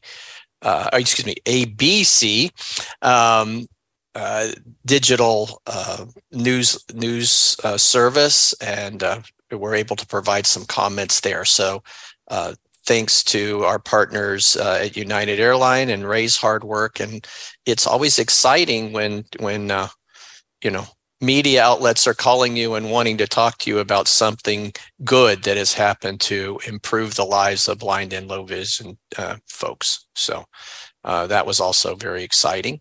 So lots of good work there. I'll throw one more thing out. Kelly has worked with the National Institutes of Health and helping to promote that through our communications channels. And that off life support, and he's breathing on his own. Uh-oh. And so somebody set up a GoFundMe thing. Okay, we've got somebody unmuted with life support conversations. She's okay. Muted. Okay. And then in addition, so Kelly has worked really a lot with that RADx team that has been pulling that together. And they have now published their new guidelines for accessibility for in-home testing kits of all kinds of different varieties. It was almost 200 pages, and that has now been accepted by the U.S. Access Board and published. So another good accomplishment there. Many of us on this board have and staff have worked with the National Institutes of Health and NIBIB to work towards promulgating these guidelines. So thank you for your work there. So that's kind of our update. Nancy, did you want to, I've got two other things. Nancy can help with these a little bit before we get to the kind of the two documents to discuss. Our Alexandria office, we are still living in our temporary space, but next week they are going to start demoing up on the 6th floor, a floor above the offices. So it's now been almost 4 months since we've been there. Dear. I had a I had a prediction at the staff meeting on Monday that we might be in the temporary space until next year, and we still may be, but at least there's signs of life that are going to be occurring on the 6th floor. So we'll see how much longer that takes for them to build out. But they're just starting now. Next week, going to start the demo. And then Nancy, I think before we get to the two documents to discuss, we wanted to take a little time to just let the board know where we are from a overall kind of cash flow situation moving into through the third quarter here. Sure can, Dan. I think it had something to do with Clark and Caitlin knocking on the door upstairs to get that remodel started. I think that must have been it. Yes, we had them go do a recon last week, so maybe that spurred them ahead. Yes. So we had some ERC money out there that was supposed to be sent to us, and even though we filled out all the all the little forms that's saying that we had moved for some reason when the IRS sent us our three checks. They were sent back to the IRS, and we actually just got those last week. And so this had to do with our payroll taxes that we paid. So we received a refund for quarter 1, 2, and 3 from 2021, and that was about $268,300. 80% of that income was recognized in 2022. The remainder will be recognized in 2023. And just so everybody knows, this is the last of the money that is connected with COVID. So the PPP loans and the ERC loans. So next year going forward, we are going to be standing on our own 2 feet for 2024. So I'm happy to say that we had gotten the money for that. What I did is I looked to see how much cash we have in the bank right now, including the money that we just got last week for the ERC money. I looked at the revenue that we potentially will have coming in through, actually it would be July, August, and September. So for the third quarter, along with our expenses. And in looking at that, we should have enough cash flow to keep us through September. And we have approximately about $50,000 of money that has been approved by the board to pull out of the reserve. So if for some reason we get into a pinch, I still have $50,000 that I can pull out before going back to the board and asking for money. Yeah, and I think your estimate that you went through today, we should be in a position where we'll easily have, $150,000 still in positive cash flow by the end of September. So, correct. Yeah. So wanted to share that with the board. And any questions on the updates before we get to the two documents? That's probably a best time to take any questions the board might have on the report to this point in time. Dan, this is David. I just want to take a point of personal privilege here. I'm going to send you and Deb a letter acknowledging as well. Clark Rackville spoke to our convention last Friday, brought us up to date on legislation and talked to us about how to advocate. And we are truly blessed to have a professional person on the staff who can do such an outstanding job. He pulled 95% of our registers for his talk that Friday afternoon. Mm-hmm. And it was just great. Well, thank you, David. And, Clark does do outstanding work. He really does. Very happy. Mm-hmm. Yes. Yes. Excellent. We'll hear more of that when we get to resolutions here a little bit later with him and Swatha. Thank you, mm-hmm. David. Any other comments or questions? This is Chris. So when do you think we'll start advertising for an executive director? Oh, very good point. Well, it may not be mine to ask because it's probably more of a Deb question. That's right. But I, my thought is that, at least, well, it's the board's thought. It's not my thought. So, Deb, I'll let you, I'll just say that the brief conversations that we've had about mm-hmm. this, and I wouldn't say brief, but it's really. We want to get through the budgeting process here this year, and I really think the comfortable time to do to start posting and going through the process of looking for a new executive director, at least from my standpoint, being just in the interim position, would be we should start the process in the January timeframe, and then let it take its course of going through the interviews and all that, and then bringing in a new person. I think around convention. Yeah, I think depending on who that is, you've got to have to do potentially some transition here. So I think it's kind mm-hmm. of a couple step process, but mm-hmm. That you have to bring in your new executive director and then adjust from there to make sure what Deb and I at least. My role is interim because I'm not planning on doing this for the long term is really that we have a seamless transition. I think we did a really good job of moving from Eric to the interim role here. And it's really important as we move forward into next year's convention that we keep that kind of seamless transition in place for 2024. It's just, it's too important to keep the work going. We really don't have downtime in ACB anymore. Things are going all year long. Yeah. Yeah. And I think it's definitely, this will be a process that the board will be integrally involved in. So it's not going to go off happening somewhere else. I've actually done this several times. In fact, in my last big volunteer role with the State Human Rights Commission, I ended up helping them find their top three executives all together. So it can be a big process.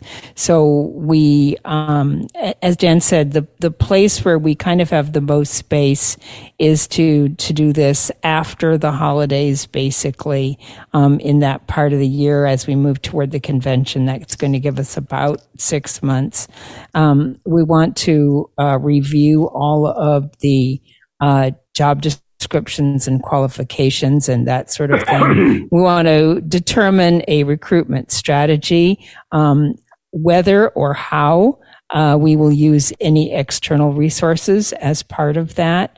We want to identify a variety of things in that way. And then we, of course, will do the recruitment process and have an interview process and document all of that.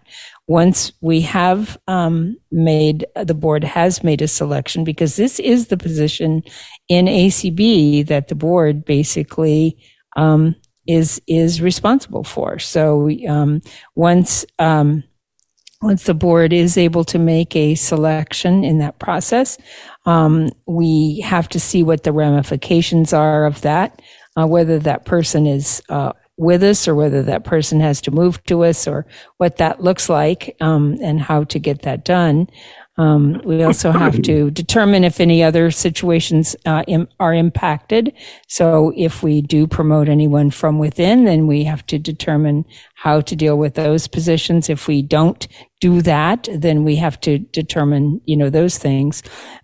We will be looking, when we do the budget, we will be asking you to allow for a budgeted overlap, as Dan said, because that is a common issue around these sorts of things where we make this as smooth as possible. And where we double fill for a short period of time to get that done. So we want to be able to, we're hoping that we can announce the person at the convention, and whether they have actually begun to work or whether they will be working shortly after, or what this, depends on a lot of factors, the timing and whether they have to move and all of that kind of thing. But I think we'll have more to describe for you, probably in the fall board meeting, give you a little bit more of a firm process to put in place. But we're really looking at having this largely begin in a serious, time-oriented fashion, pretty much following the holidays. Okay, thanks very much. Mm-hmm. Thanks for the question, Chris. Yeah. Very good. Absolutely. All right. The last two things I had on this staff agenda for executive director's report for this evening is the membership had asked in resolution 2023-16 on the occupational therapist certification with ACVREP for the executive director to draft a letter to ACVREP expressing our disappointment and also basically insisting that we our voice be heard and we get to participate in any future discussions around the OT certification. So I've prepared that letter. I want to thank both Swathananda Kumar for helping with initial drafts, as well as feedback from Clark, from Kelly, from Sharon, and from Deb to get it to this point, and wanted to see if we could have, maybe I'll turn it over to Deb to see if somebody from the board would like to make a motion to approve the letter, and then we could talk about you know, from that, if there's any adjustments or changes people would like to make. Yes, I would entertain. Madam President, I would move that we approve the letter as prepared and submitted to the Academy of I'm blanking. ACVREP. ACVREP. Okay. I'll just do that. Second. I'll second. Okay. Who was second? Is that Doug? Kenneth. That was first? Kenneth? I think it was Kenneth. Kenneth, I think, yeah. Kenneth first. Okay, I have a terrible time. I'm not looking at the screen, and I have a terrible time recognizing some of you under my headphones. He said his name. That was helpful. Oh, I missed it. Well, see, I'm just having a terrible time in general. I'm waiting for dinner. Okay, Kenneth, thank you. All right, so we have the motion, and it is seconded, and we will open this for discussion. Are there any comments or proposed changes that anyone has for the letter? I did have one quick conversation with Kim, who had some title changes for us on the related to the AD certification that was referenced. So, yes. So those would be a technical, Nothing major by any means. Just in the portion of the letter where it references sort of the current. And for the past 4 years, the work being done with ACVREP on a certification for audio description specialists. And I just wanted to reflect the kind of the current terminology that we're using for that and the titles and things like that. So I will absolutely tomorrow send the correct language that I think we should be using in the letter to Dan. And he can make that substitution, but it's nothing major. It's just those are technical changes, and that sounds great. Thank you. Anything else? Just one thing. I thought the letter was excellent. I thought it was just firm enough without going overboard. What I'm interested in more though is our plan for follow up. For example, there's no response or whatever. Oh, there will be a response. But in case there's not, yes. The reason I think there will be a response is that we actually, as this resolution was in development, we met with Kathy Zeider and Jamie Dean from ACVREP twice.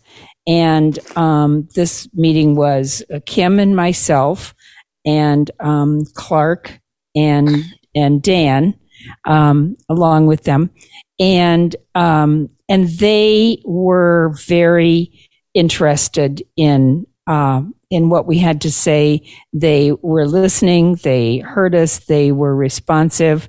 They have been thinking in their board about how some things could be different. And I think that they are going to come back. I will be surprised if they do not come back with some offers that we could consider in terms of some process with them. However, if they do not, then basically we will be, as part of our resolution prioritization, because it is one of our resolutions. So then we would follow it up and ask, hey, how come? What happened? So, but I actually do anticipate hearing from them, because they've actually, I think, even asked since the convention, where is it? So, they have followed the process. I did get one query from them, and I said we have to wait till we finalize this at the board. Yeah, right. Mm-hmm. So, so they are interested, and I expect to hear from them really quite quickly. Well, the reason I was asking, we're fixing to run into another situation to where NIB is searching for a new national director, or they may call it president. I'm not sure what they call it now. And I want to be sure that we're proactive there as well. So, we're working on comments there. Yes. Yeah, I saw those today, and just want us to be sure that we're moving forward on the stuff that we. Keep everybody up to date, because we're doing a good job with it. This letter was excellent. Thanks.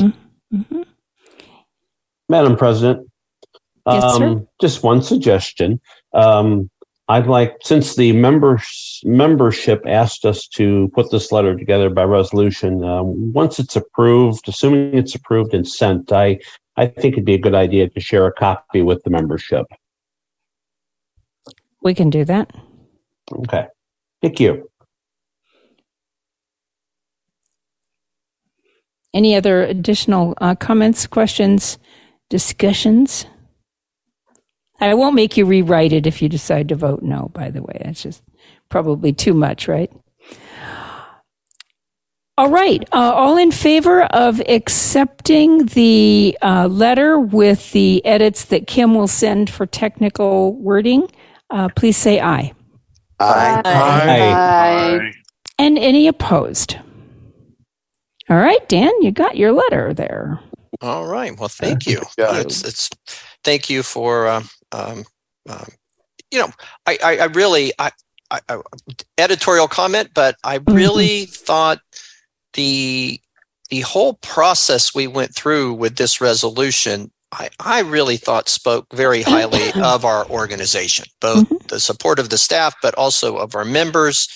And really the due diligence that our members took on through this whole effort. And I want to thank Clark for, him, putting together the panel and having a very thoughtful, facilitated discussion during general session. And so I think we did a good job as an organization and our membership to really hear all sides. So I want to thank everybody for the thoughtful dialogue. And as part of that, I believe the challenge from Doug Powell as part of that panel has a little bit to do with our second letter to be considered. And that, a couple of things. We have gotten some outreach from several different organizations about perhaps pulling together a summit on this whole, what did you call it, Doug? The Sudoku puzzle of how do you put all these different pieces and parts together. And we've at least begun initial conversations with, one of our friends and allies that has a more independent, vantage point of this. I won't name any names at this point in time, but I do think this is an ongoing conversation that has to take place. And it's not a quick solution. It's something that's going to take to do it right and really have a summit and get to a comprehensive solution to help through the entire rehabilitation industry and all of its different pieces and parts. It's probably a 3 to 5 year effort with lots of different times and workshops. So we'll be working and bringing hopefully something back to you all at the end of September on at least maybe in a plan or approach for dealing with a larger summit to talk about all the different myriad of issues that Doug so eloquently laid out for us. The second part of that, or maybe a part of that that came up during the different discussions and debates we had, were about Medicaid and Medicare services and the fact that right now, only people with certain medical credentials can actually provide those services. Well, Vision Service Alliance, one of our partners and colleagues, actually, as was laid out in the letter that I asked Deb and team to send on to you guys today, really did some work back in the 2003 to 2011 timeframe when they had a demonstration project that was approved by Congress, actually did some work on the ability for Medicare and Medicaid rehabilitation services to be offered by vocational rehabilitation teachers, O&M instructors, life skills instructors. And these codes have been created and now exist in the CMS regulations, but the demonstration project ended, and really a follow-up program was never put in place. So Lee Nasahi, the CEO of Vision Service Alliance, has reached out to multiple organizations inside of the blindness field and asked if we would be willing to be partners in a conversation to work back with an attorney, a set of attorneys, a firm, to look at kind of next steps to bring forward the discussion around really activating these Medicare and Medicaid reimbursement codes and putting kind of places and procedures in place to maybe start being able to offer these services for folks that have vocational rehabilitation certifications, to provide some of these services to approved patients through Medicare and Medicaid. So as part of that, I think you heard in the presentation at General Session, if you were listening real close, Jamie Dean, the president of ACVR, president of the board of ACVREP, announced that ACVREP had invested $15,000 in this effort. And Clark and I have had a couple of conversations with Lee. I reached out to Jeff in his work with the Aging Coalition and his work in AAVL. Doug, I didn't get to you, so I apologize for that. And also, and also reached out to Kim to get some feedback on this. But it, and I want to bring it to the board tonight. It feels like it. Boy, timing is everything. The announcement here over the last day or so with the passing of Oral Miller and all the work he did around advocacy. And one of the legacies that Oral left us was the NELDS Fund, which is, a fund of about $90,000+ that it has been now put in the responsibility of ACB and the ACB board. And those funds are there to provide help cover legal expenses for advocacy work for our members. And I just felt like maybe a good way for us to partner with this and a good use of the NELDS funds could be to authorize some money out of the NELDS fund to go towards this effort that Vision Serve Alliance is pulling together. So with that said, you all had a chance to look at the letter. I'm going to maybe ask Jeff if he has any thoughts on this, because he was part of NELDS and he's been very tied to this particular issue. Mm-hmm. Are you muted, Jeff? Are you eating dinner, Jeff? Where are you, Jeff? We have Jeff. I am. There you are. There he is. Okay. Sorry about that. Thank you, Dan. I definitely think that Oral would be extremely proud of this organization and would be absolutely supportive of NELDS money being used for this purpose. We want to incentivize people to get into the fields of O&M and of rehabilitation teaching, and by leveling the playing field a bit and enabling these folks to get Medicare and Medicaid reimbursement, we do just that, as well as obviously helping our folks that need the services that these professionals provide. I would say, as a side note, and of course we don't know what's going to happen, but there are those of us on the AAVL board that are going to propose a donation as well from our resources, and I know there's some support for this, certainly.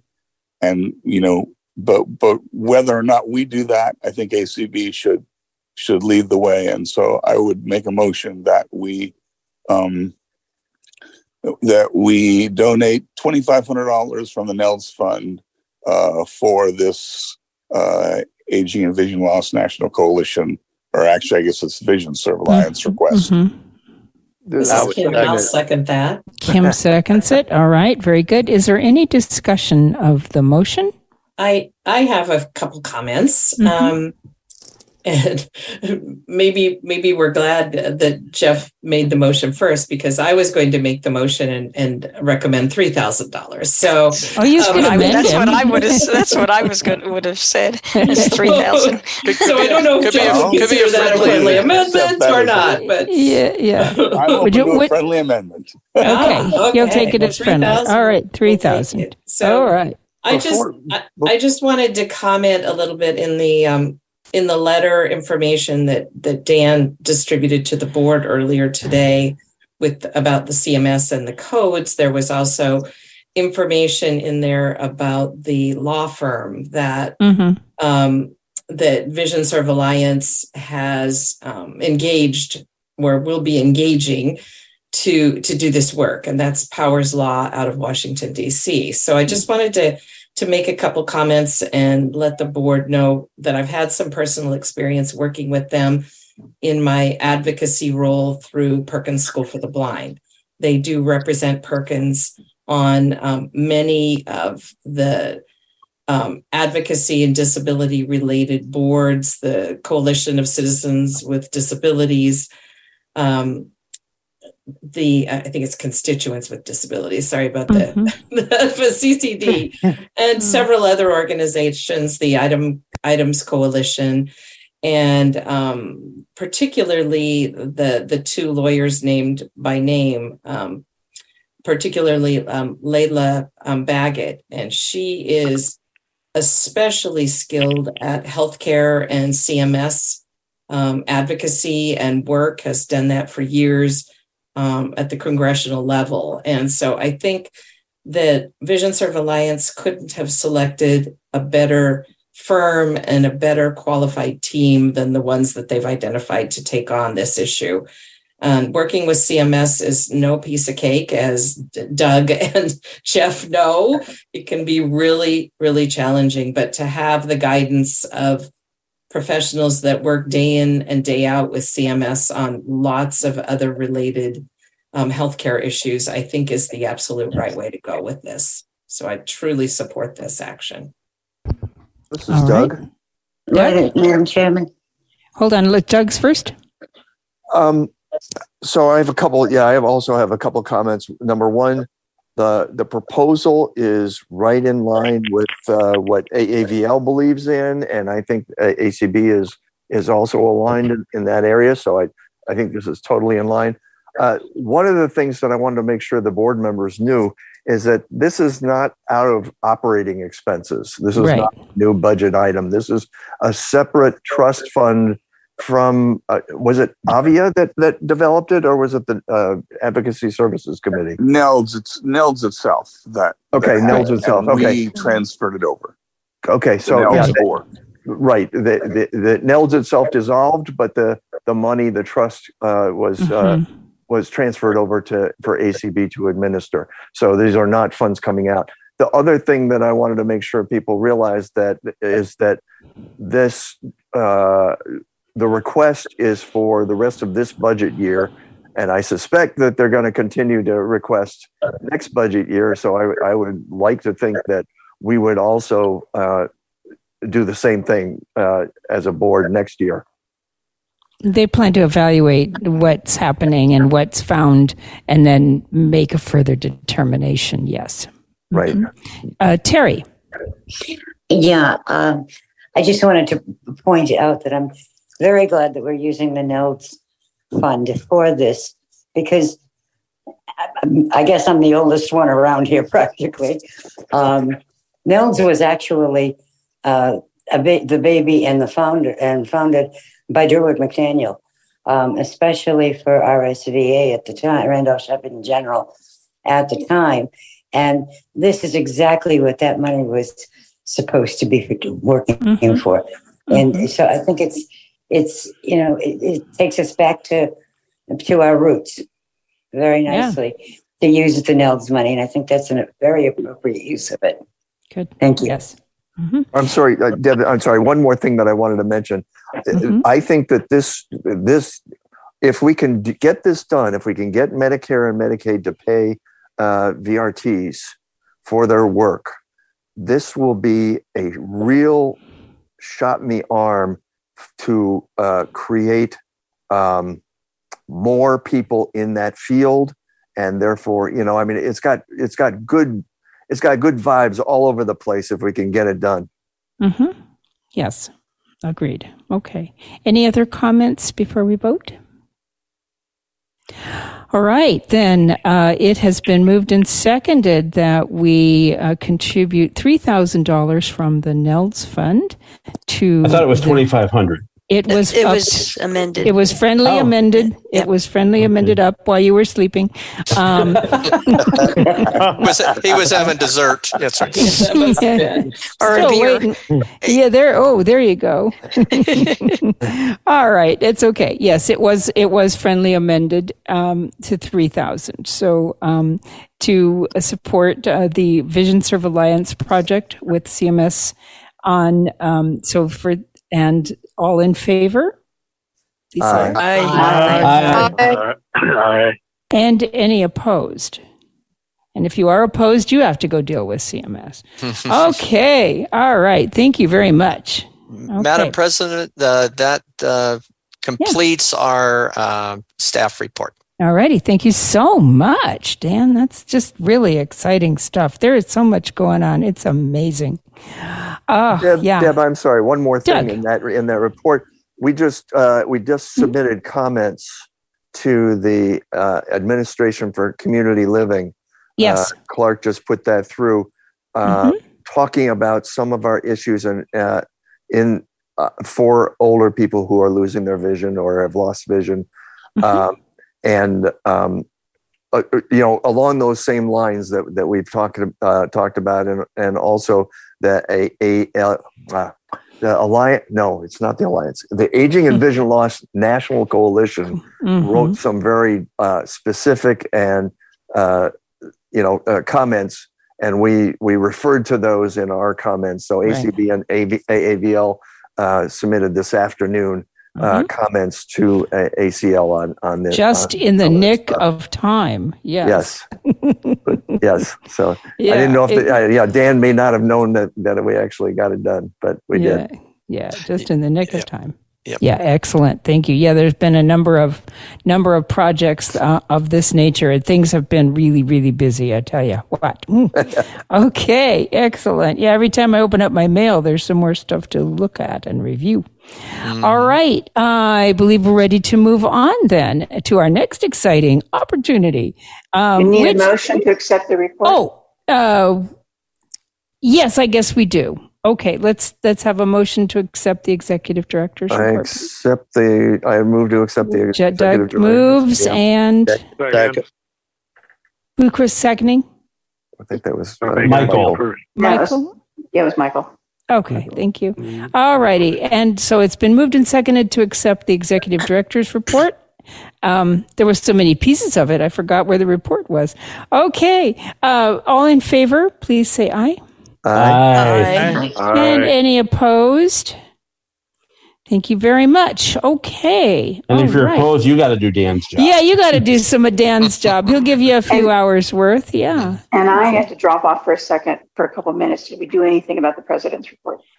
No, we didn't, actually. So let's take a motion to accept my report back where it was. I will move to accept the president's report. Donna moves to accept it. Okay. And who seconds? I'll second. Did. Oh, Ray seconds. Okay, thank you. All right, and all in favor of that? Aye. And any opposed? And you get to be president. If there you go. Okay, now let's move forward Thank you. Have we not accepted anything else we should have accepted? All right. Thank you so much, everyone, for your patience. Okay, we're doing well. So our next item is actually the prioritization of the resolutions. And so there was a very congenial meeting with Clark and Swatha and Jeff Tom and myself and Gabe Griffith to go over all of the resolutions. There weren't I was there too. And Ray was there too. Yes, I'm so sorry. And so I think I got everybody.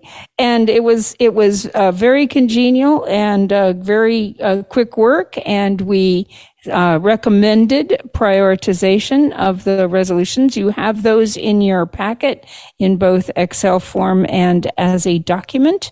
And I'm going to turn this over to Clark and Swatha to walk us through what we did and see if that's amenable to all of you. All right, great. Thanks so much, Deb. Hello, everyone. Again, this is Clark. And Swatha, do we have you as well? Yes, I'm here, yes.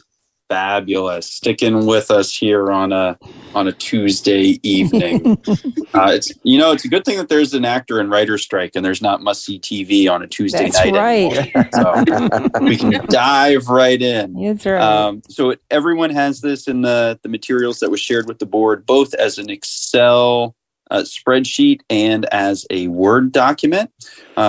Because several of these resolutions are like topically related to one another.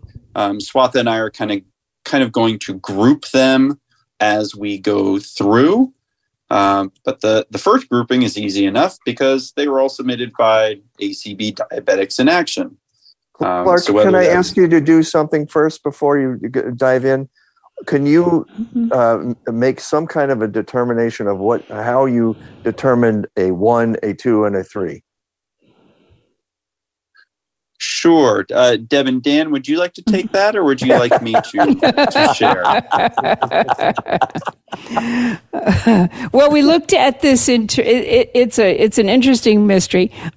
We looked at this in terms of really how easy it would be to how short term things were and how easy they would be and how sort of important in the terms of the current work. So if something gets a 1, it means that it's fairly short term and immediate, that there are things we can do. If something gets a 3, it means that it's going to take a much longer time. It doesn't mean that the issue isn't important, but it means that we're going to be carrying it along. The other thing that we, actually agreed to as part of this that I think is going to help us over time is that each year as we begin resolution season, we are going to take a look there at the resolutions from the previous year and determine which of them need to be carried forward into the new year so that we are strategic about the workload and know how much is on our plate as we start. One of the things that I found us saying to the resolutions makers and bringers was, gee, we've got a lot going on around here. I don't know if we can take on any more of these things. And sometimes it's really true because we do have a certain level of resource. So if people can actually more easily see that and have that picture, that will help them. And it tells us what we're already starting in the gate with that we don't want to just drop because many of these don't just take a year to do. So we will be looking at that, and basically resolutions will stay cumulative for a little while. Now, that doesn't mean they should stay cumulative forever. Once you come to a place where you're not able to make action on an item, then you may drop it from the active register. But I think it's important that we not lose them. So we'll be starting that as a process to move forward in the resolutions committee. Thank you. Thanks, Deb. And I would also like to take this opportunity to just once again give a shout out to Sharon Lovering and the work that she's done to get all of our resolutions on the website, as well as provide the index of resolutions. So not only are they available, but they are searchable. And as folks have heard, certainly folks within the Advocacy Steering Committee have heard, that has become a very useful tool when looking for relevant resolutions, say for related to color contrast and signage, and on stairs with relevant international standards and committee work that ACB and our members and CCLVI are involved with. And that is a resource that is available to everyone. It's right there on the website at acb.org/resolutions. All right. So the first grouping of resolutions, all from ACB Diabetics in Action. Resolution 1 dealt with medical and exercise equipment. Resolution 2 dealt with coverage of needles for insulin injections. And Resolution 3 dealt with the reduction of insulin costs. So here we have me, or basically the Director of Advocacy and Governmental Affairs, as the staff lead on these items. And the member or committee lead is ACBDA. The first resolution, this is work that is ongoing. It's the resolution is related to and supporting two of our ACB legislative imperatives, so that work will continue. And that got a 1 because it's work that we're already doing. And in terms of medical equipment, we already have a bill introduced in the House. That's HR 1328. The other two items related to the coverage of needles and reduction of insulin costs, this is a bit more long-term work, and that's why it each received a 2.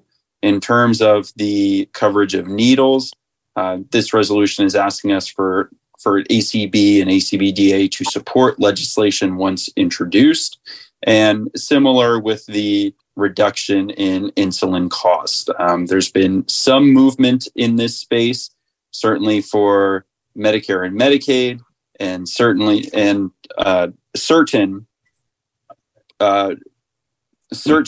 insulin manufacturers have agreed to cap the price on some of their insulin products, but it's not widespread throughout the market. So that work will continue. And that's why for the deadline for action, you see 118th Congress, because our goal for Resolution 1 is to have legislation reintroduced here in the 118th Congress, whether this year or in 2024. And for the other two resolutions, it's to have new pieces, once new pieces of legislation are introduced, for ACB to support them.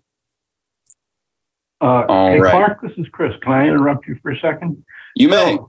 I'm a little confused about the ratings as I think about them, because they seem now to be related to timeline, whether they can be done, in the very near future, have a longer shelf life. And I always understood that timing was part of that, particularly urgency. But I also thought that 1, 2, and 3 related to priority, of the importance of what activities we were going to carry out under the resolution. So did that disappear?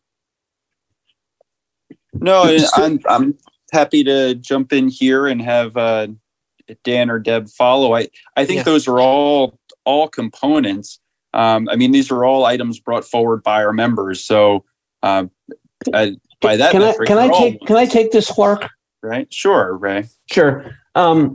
This resolution's prioritization process. Well, 2 points I'd like to make. First, Chris, timeline is part of it, but also as part of it is how much work needs to be done. To give just a brief bit of history, we always used to think of priority 1s as you got to get work done within 30 days. Okay, so those were things like writing letters to various, whoever we had to write letters to, or or that kind of thing. Priority twos were things that were required a little bit more length of time, but we knew weren't going to get done right away. You know, but maybe things that we're going to get done, say, in 6 months to a year. But also, we're also, you know, all resolutions are important to our membership. And priority three were things that we just knew weren't going to get done for years. So timeline's a big part of it. I will say that one of the things we talked about at the meeting was we really got to sit down. I think the resolutions committee is going to get charged with this, to really sit down and really redefine this whole priority process and how we set these priorities, because it's not, it's, as by both yours and Doug's question, it's not, it's about as clear as mud. And so we do need to clear it up a little bit. Clark, if I could. Sure. I've been doing this, Ray and I have both been doing this for a long, long time. But I think your point, Clark, was really the valid one in this case. I don't know. We've clearly, as Ray just said, have been trying to figure out the best system of prioritization that we can. And I don't know that there is a perfect system. In fact, I know there's not. But one thing I would be very concerned about trying to do, and that is deciding whether what issues should be priorities for the organization. Every issue is equally important to the members who pass it. And one thing that we have never done, as long as I've been involved with this, which is like close to 20 years now, is to try and determine priorities based on importance of an issue per se.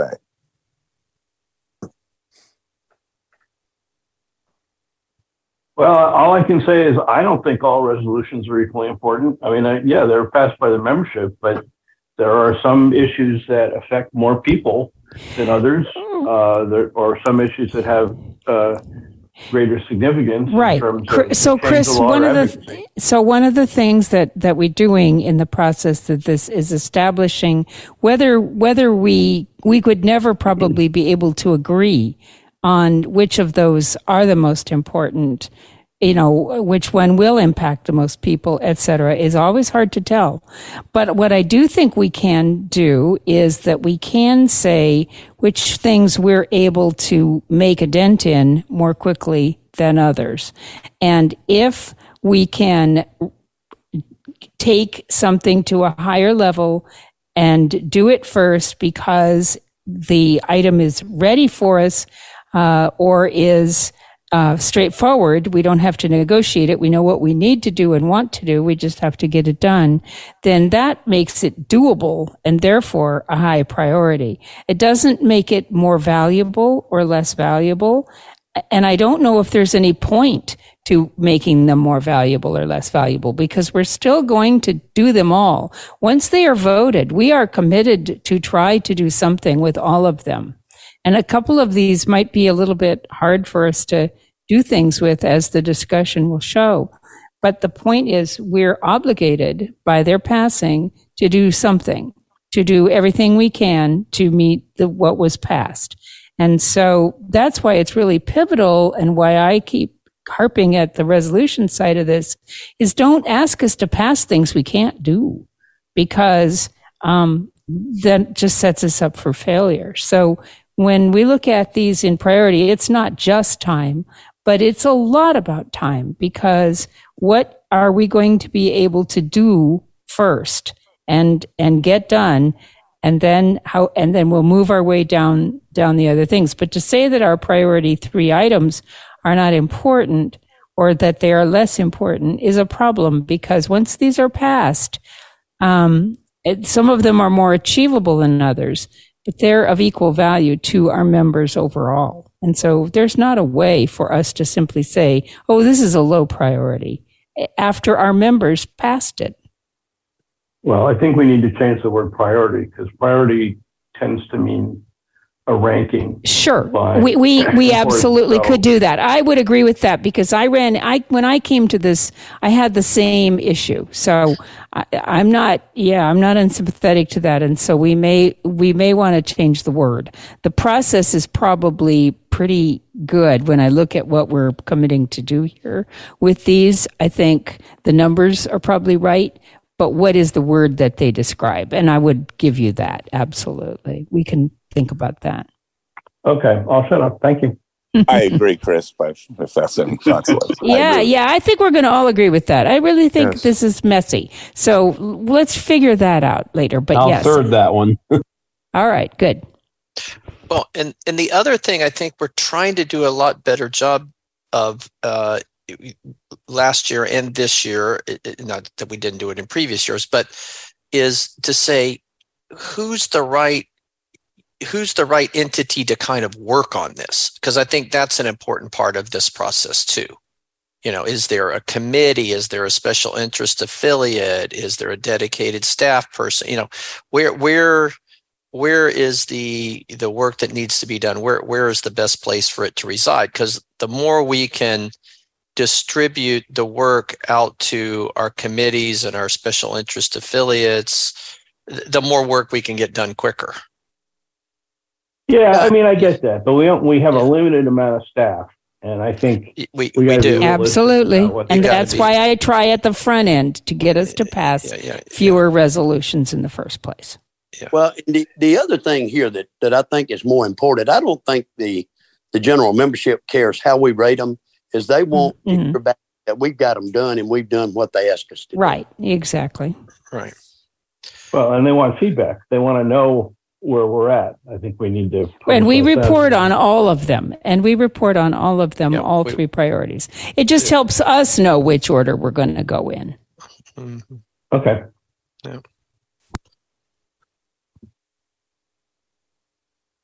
Go ahead. All right. Thanks. As Chris has highlighted, these are resolution rankings via the rules of Animal Farm and rule number 7. All resolutions are equal, but some are more equal than others. Good job, Clark. I like. There you go. That's excellent. So I'm going to touch on two related to ACB membership, and then I'm going to ask Swatha to touch on resolution number 9. Related to NLS. So resolution number 4 is establishing an ACB policy for member referrals. And resolution number 6 is encouraging ACB affiliates to adopt a prohibited conduct policy. So both of these work is currently being done by the organization. Both of these received a priority ranking of 1. For both of these, Cindy Hollis, our membership manager, and Deb, our ACB president, are the primary points of contact or the leads. For encouraging affiliates to adopt their own prohibited conduct policy. We have a deadline deadline sounds harsh, but an action date of the fall board meeting, September 30th, rapidly approaching. And then for the establishing a policy for member referrals, the resolution stated deadline for this is the 2024 convention, but we think that it's something that can be done sooner than that. So we have a deadline of basically the start of the year, January 1st of 2024. Mm-hmm. Okay, well here giving that one a 1 makes no sense to me, because my recollection of our discussion was not only were we already doing it, but we were doing more than the resolution. We haven't done it. We have not done it yet, Chris. We are working on it. We had committed to it, and we know what the steps will be, and we are actually doing more than the resolution asked for, but because it makes sense to do it all, not to just piecemeal it. But we do have work to do. There's significant work that Nancy's group particularly needs to do. Okay, I thought it was mostly done already, but no. Okay. It's all committed to and somewhat understood, and now we need to run around and actually do it. Okay. All right, Swatha, resolution number 9. Yes. So resolution 2023-9 is large print books at NLS. So what the resolution is asking us to do is asking ACB with CCLVI to request that NLS study the feasibility of providing large print books along their other content.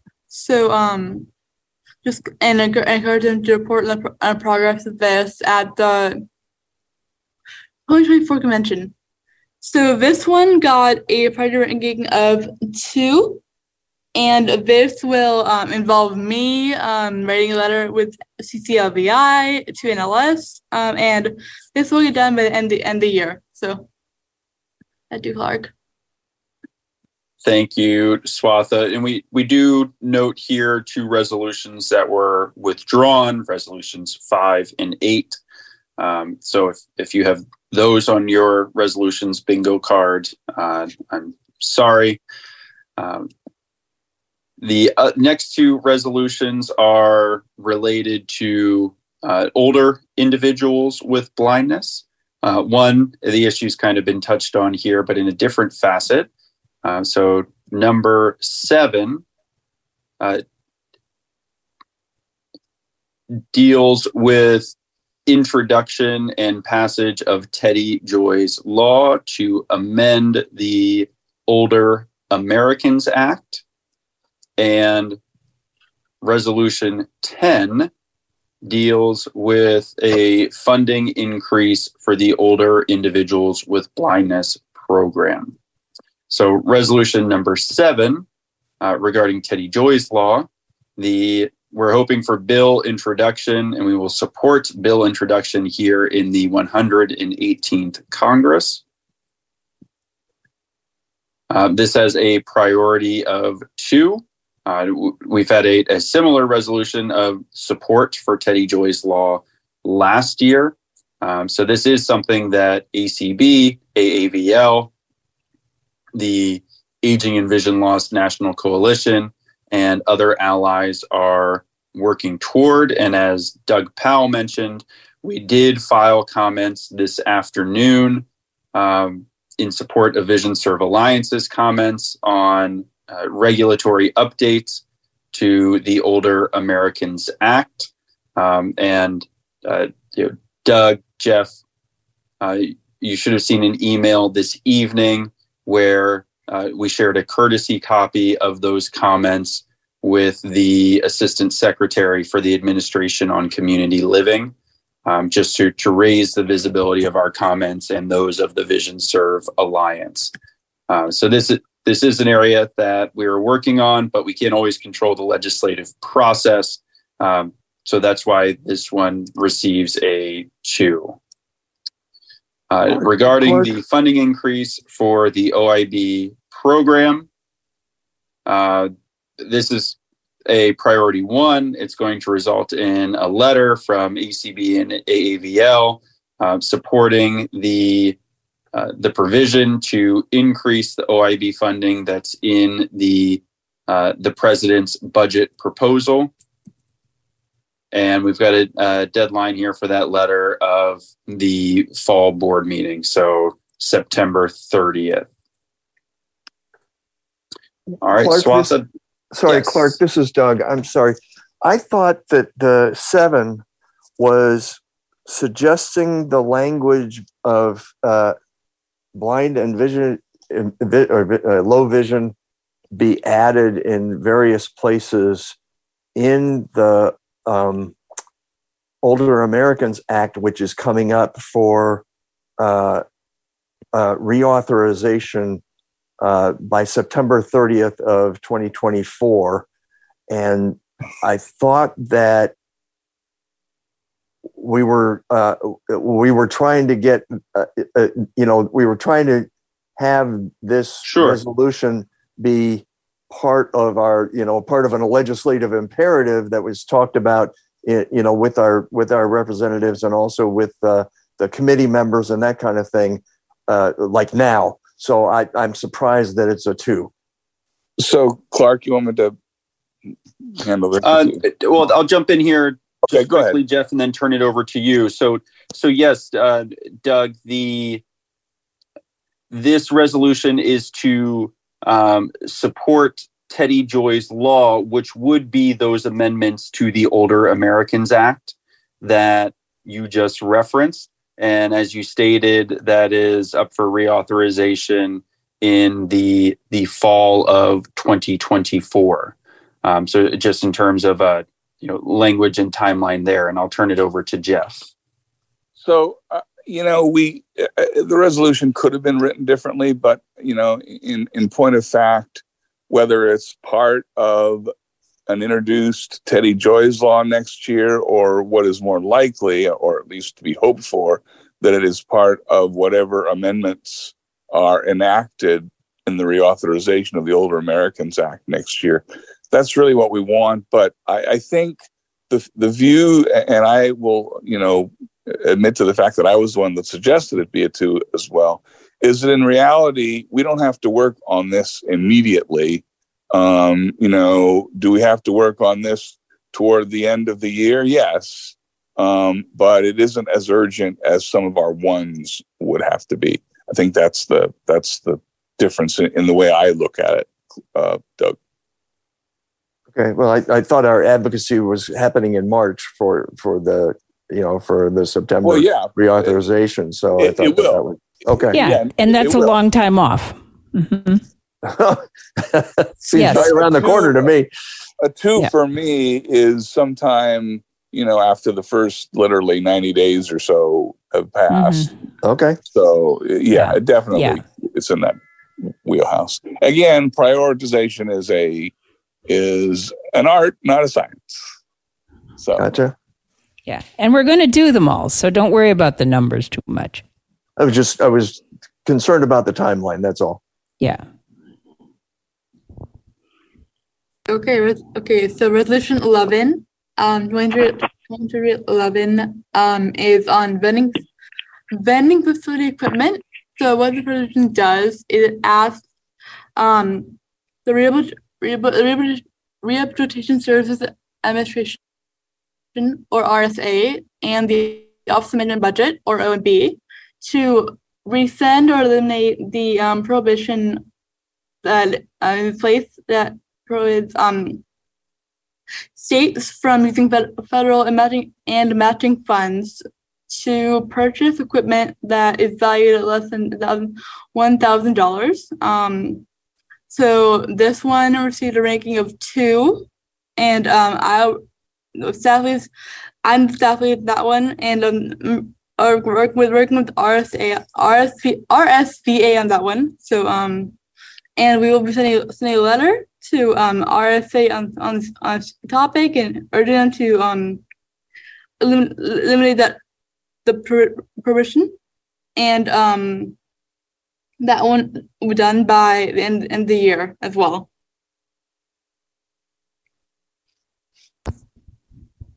All right, and thank you. 12. Mm-hmm.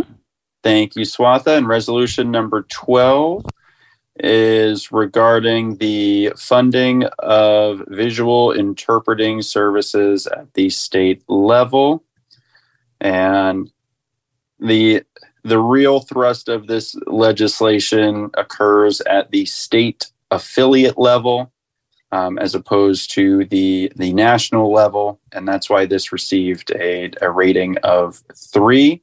But the ACB national office and the primary points of contact or responsibility here are the Director of Advocacy and Governmental Affairs and the Advocacy Steering Committee to provide information sessions for affiliates to ensure that they have greater knowledge of what is occurring in other states and what is possible for them to do in their own states. And our action date for this item is by year end. All right, so the last 3 resolutions are on transportation. So point 2013 is on ride-sharing and communications.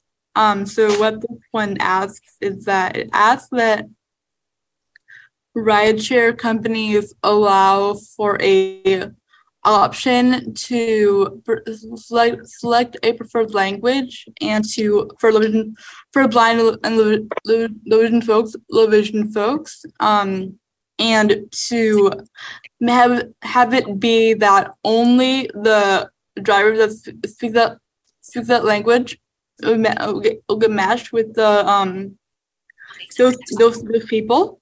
And this one will be a priority committee, so it'll be a goal for us to work on attitude ranking of 3, and it'll be me and the committee is working on that one. And the deadline is 2024 convention in Florida. So yeah, and so 14 is also on rideshare. This one is on the denials of guide dogs for guide dog users. And this one kind of asks us to talk to DOJ about investigating and kind of putting a stop to this kind of discrimination. That one received a ranking of 1, and that one will be a conversation with me and AC and GDUI on what's going on there, next steps in that regard, and that will be done by and September, so September 30th, so the fall board meeting. Yeah. And the last one is 15, and this one's on the air travel attestation forms, so the forms that guide dog users have to fill out every time they fly. This one asks that we communicate, the board, staff, and ACB communicate the burden of these forms and kind of how much of a hindrance they are to guide dog users to want to fly. And to ask, kind of urge the DOT and DOT to resend the forms, and just eliminate that requirement. This one received a ranking of 1, and this one will be another letter to DOT from ACB and GDY, and I'm also working on that with GDY. At you, Clark. Thank you so much, Swatha. And this might be the best part of the report here, folks. Resolution 16 related to the ACVRET occupational therapist certification process. And this received a 1, and there is to be a letter drafted by the executive director and sent from the executive director and the president to the board chair and CEO of ACVREP. One and done. Exactly. The action item is to share that at this board meeting. The action date is August 15th, 2023. And folks, we are done. Back to you, Deb. All right. One done, 15 to go. Yeah. Well, yeah, this is great though, because we really do have a pretty manageable set of resolutions with for the most part, pretty clear ideas of how to move forward. And I really like that a lot. All right. I would accept a motion to accept the resolutions report. Cecily, I so move. Thank you, Cecily. A second. Donna seconds. Donna seconds. Thank you very much. All right. Is moved and seconded. Is there any additional discussion of the resolution? I have one quick question. Terry. And that is the the housekeeping resolutions, the thank you and the hotel. So yeah, all right. So let me tell you. Have those all been done? Yes, so not as resolutions, but as thank yous, they have been. Here's the funny story on that. So on the resolutions committee, because this is the year that we experimented with actually having our whole resolutions process early, we couldn't have thank you resolutions yet because we weren't sure of how thankful we were. So we couldn't have you vote on those in June, right?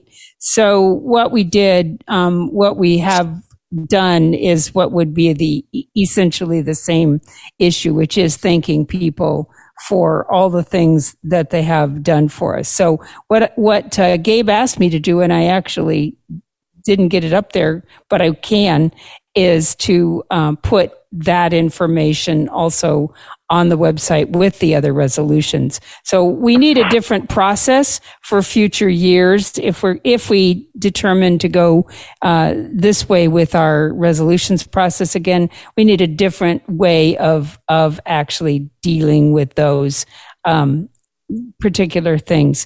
And one of them could be to just do it on the last day as we could, as if it was as we used to do our whole process, or we could just do it differently. But we were appropriately thankful. And good catch, Terry, because I meant to mention that. Anything else? All right, all in favor of accepting the resolutions report?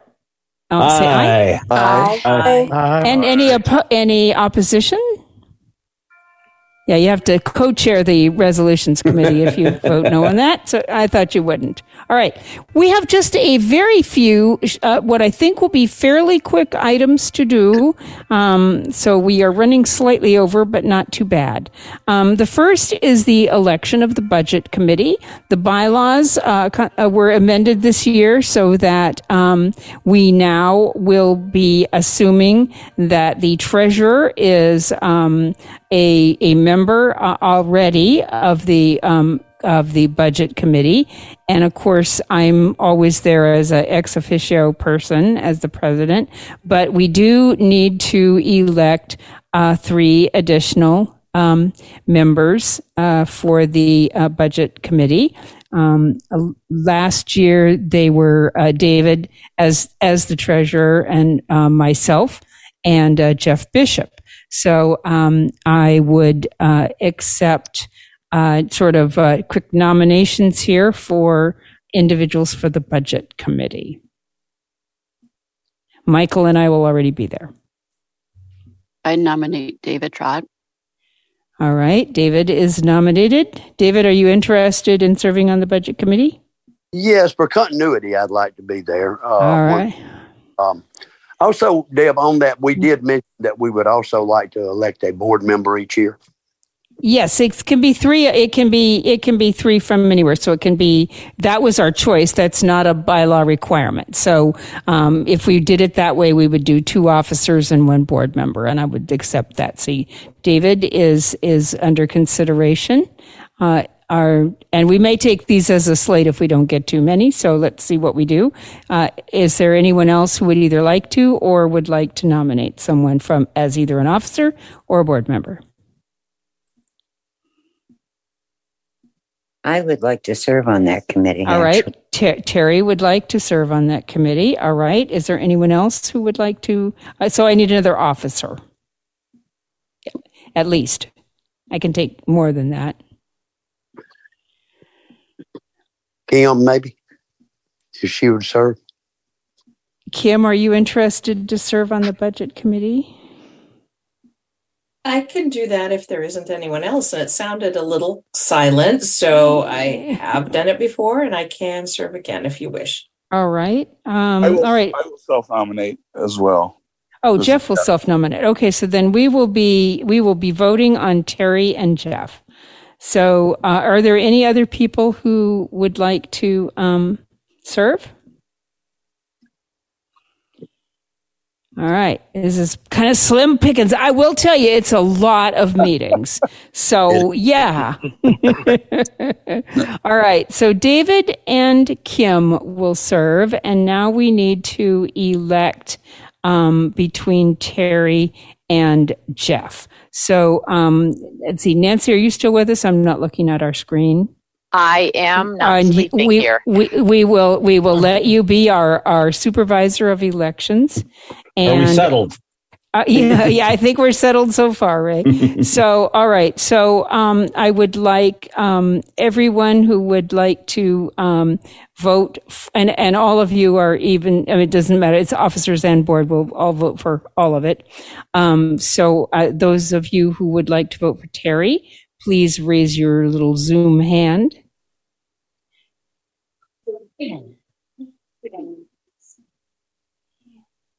And if anybody is, for their devices or whatever, having difficulty raising their little Zoom hand, you can, you certainly can voice vote. I mean, we're not having a problem about that. So those for Terry, and Nancy, you can let me know when you think you have them. I believe we're settled. So all right. Wait. Whoop. Yeah. I've got a latecomer in here.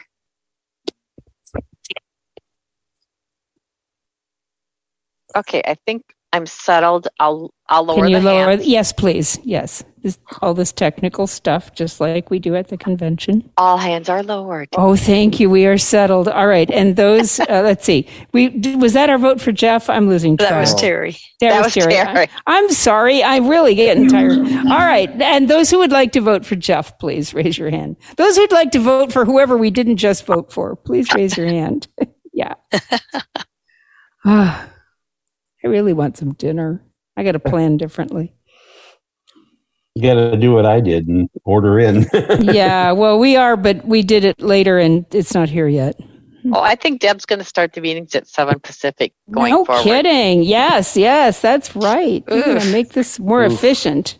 Okay. My husband says they need to start at 8. Okay, we got them? All right, what is our tally? Okay, so I had 3 hands for Terry Pacheco, and 11 hands for Jeff Tom. Okay, Jeff Tom will be our new our board director representative on the budget. Thank you so very much, and he'll get to spend all those millions of hours. Oh, all right, thank you.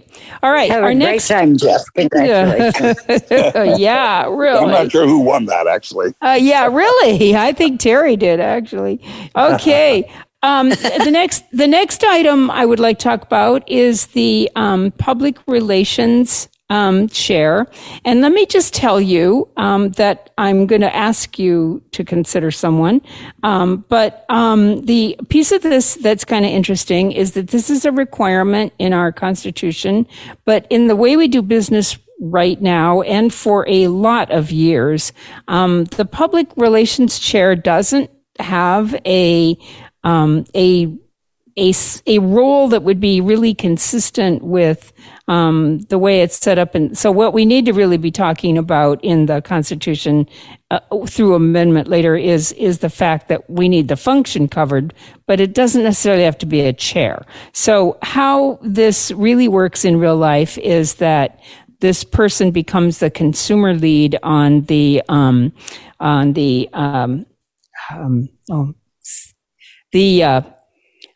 Awareness Steering Committee. That's where I needed to go. So this person isn't necessarily part of the Board of Publications. So it does not have to be a board member, but it is somebody that would be involved as the member lead on our Public Awareness Steering Committee. And that committee is one of the ones that needs to be revitalized and put back together. So it's not currently functional. So normally, but it does involve the chair of the BOP, this person, whoever is the public relations lead, myself, and lots of other people. But the person I would like to ask you to consider for this position, if you would, is Katie Frederick. And the reason that I would like to do that is that Katie has actually been significantly involved with our Public Awareness Steering Committee and has been integrally involved in our PR process over time.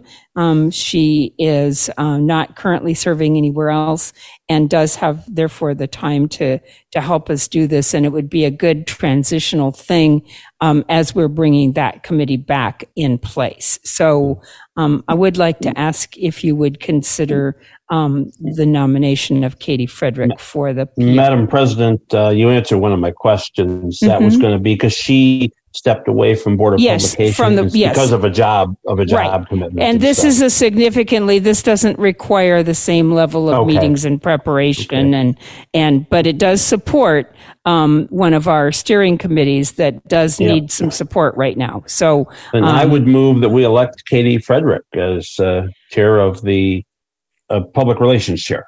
Second.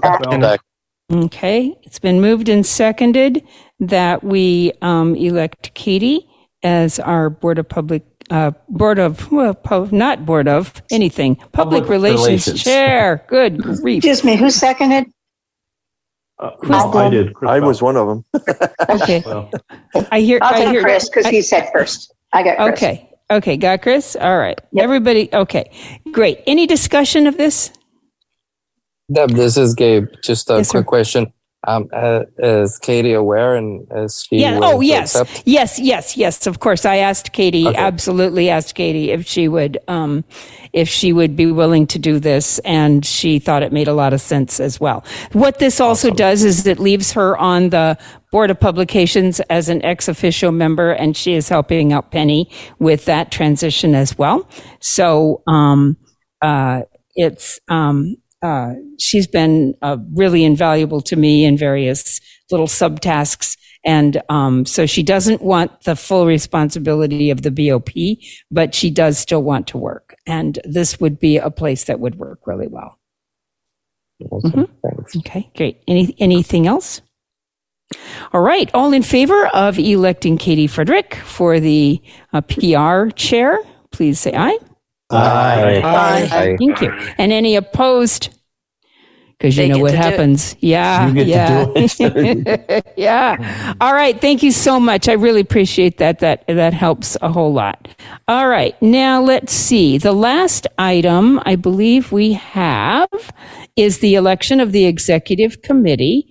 And we will be electing two officers and two board members, and we usually convene separately to do that, since we aren't like in a room where we could huddle in some corners. So what I would like to do before we do that is ask if there's any additional business for the meeting, because what I want to do is stop the stream as soon as we're done with that. I have sent the officers a Zoom link to adjourn to another place for a quick meeting to determine the officer. Yes.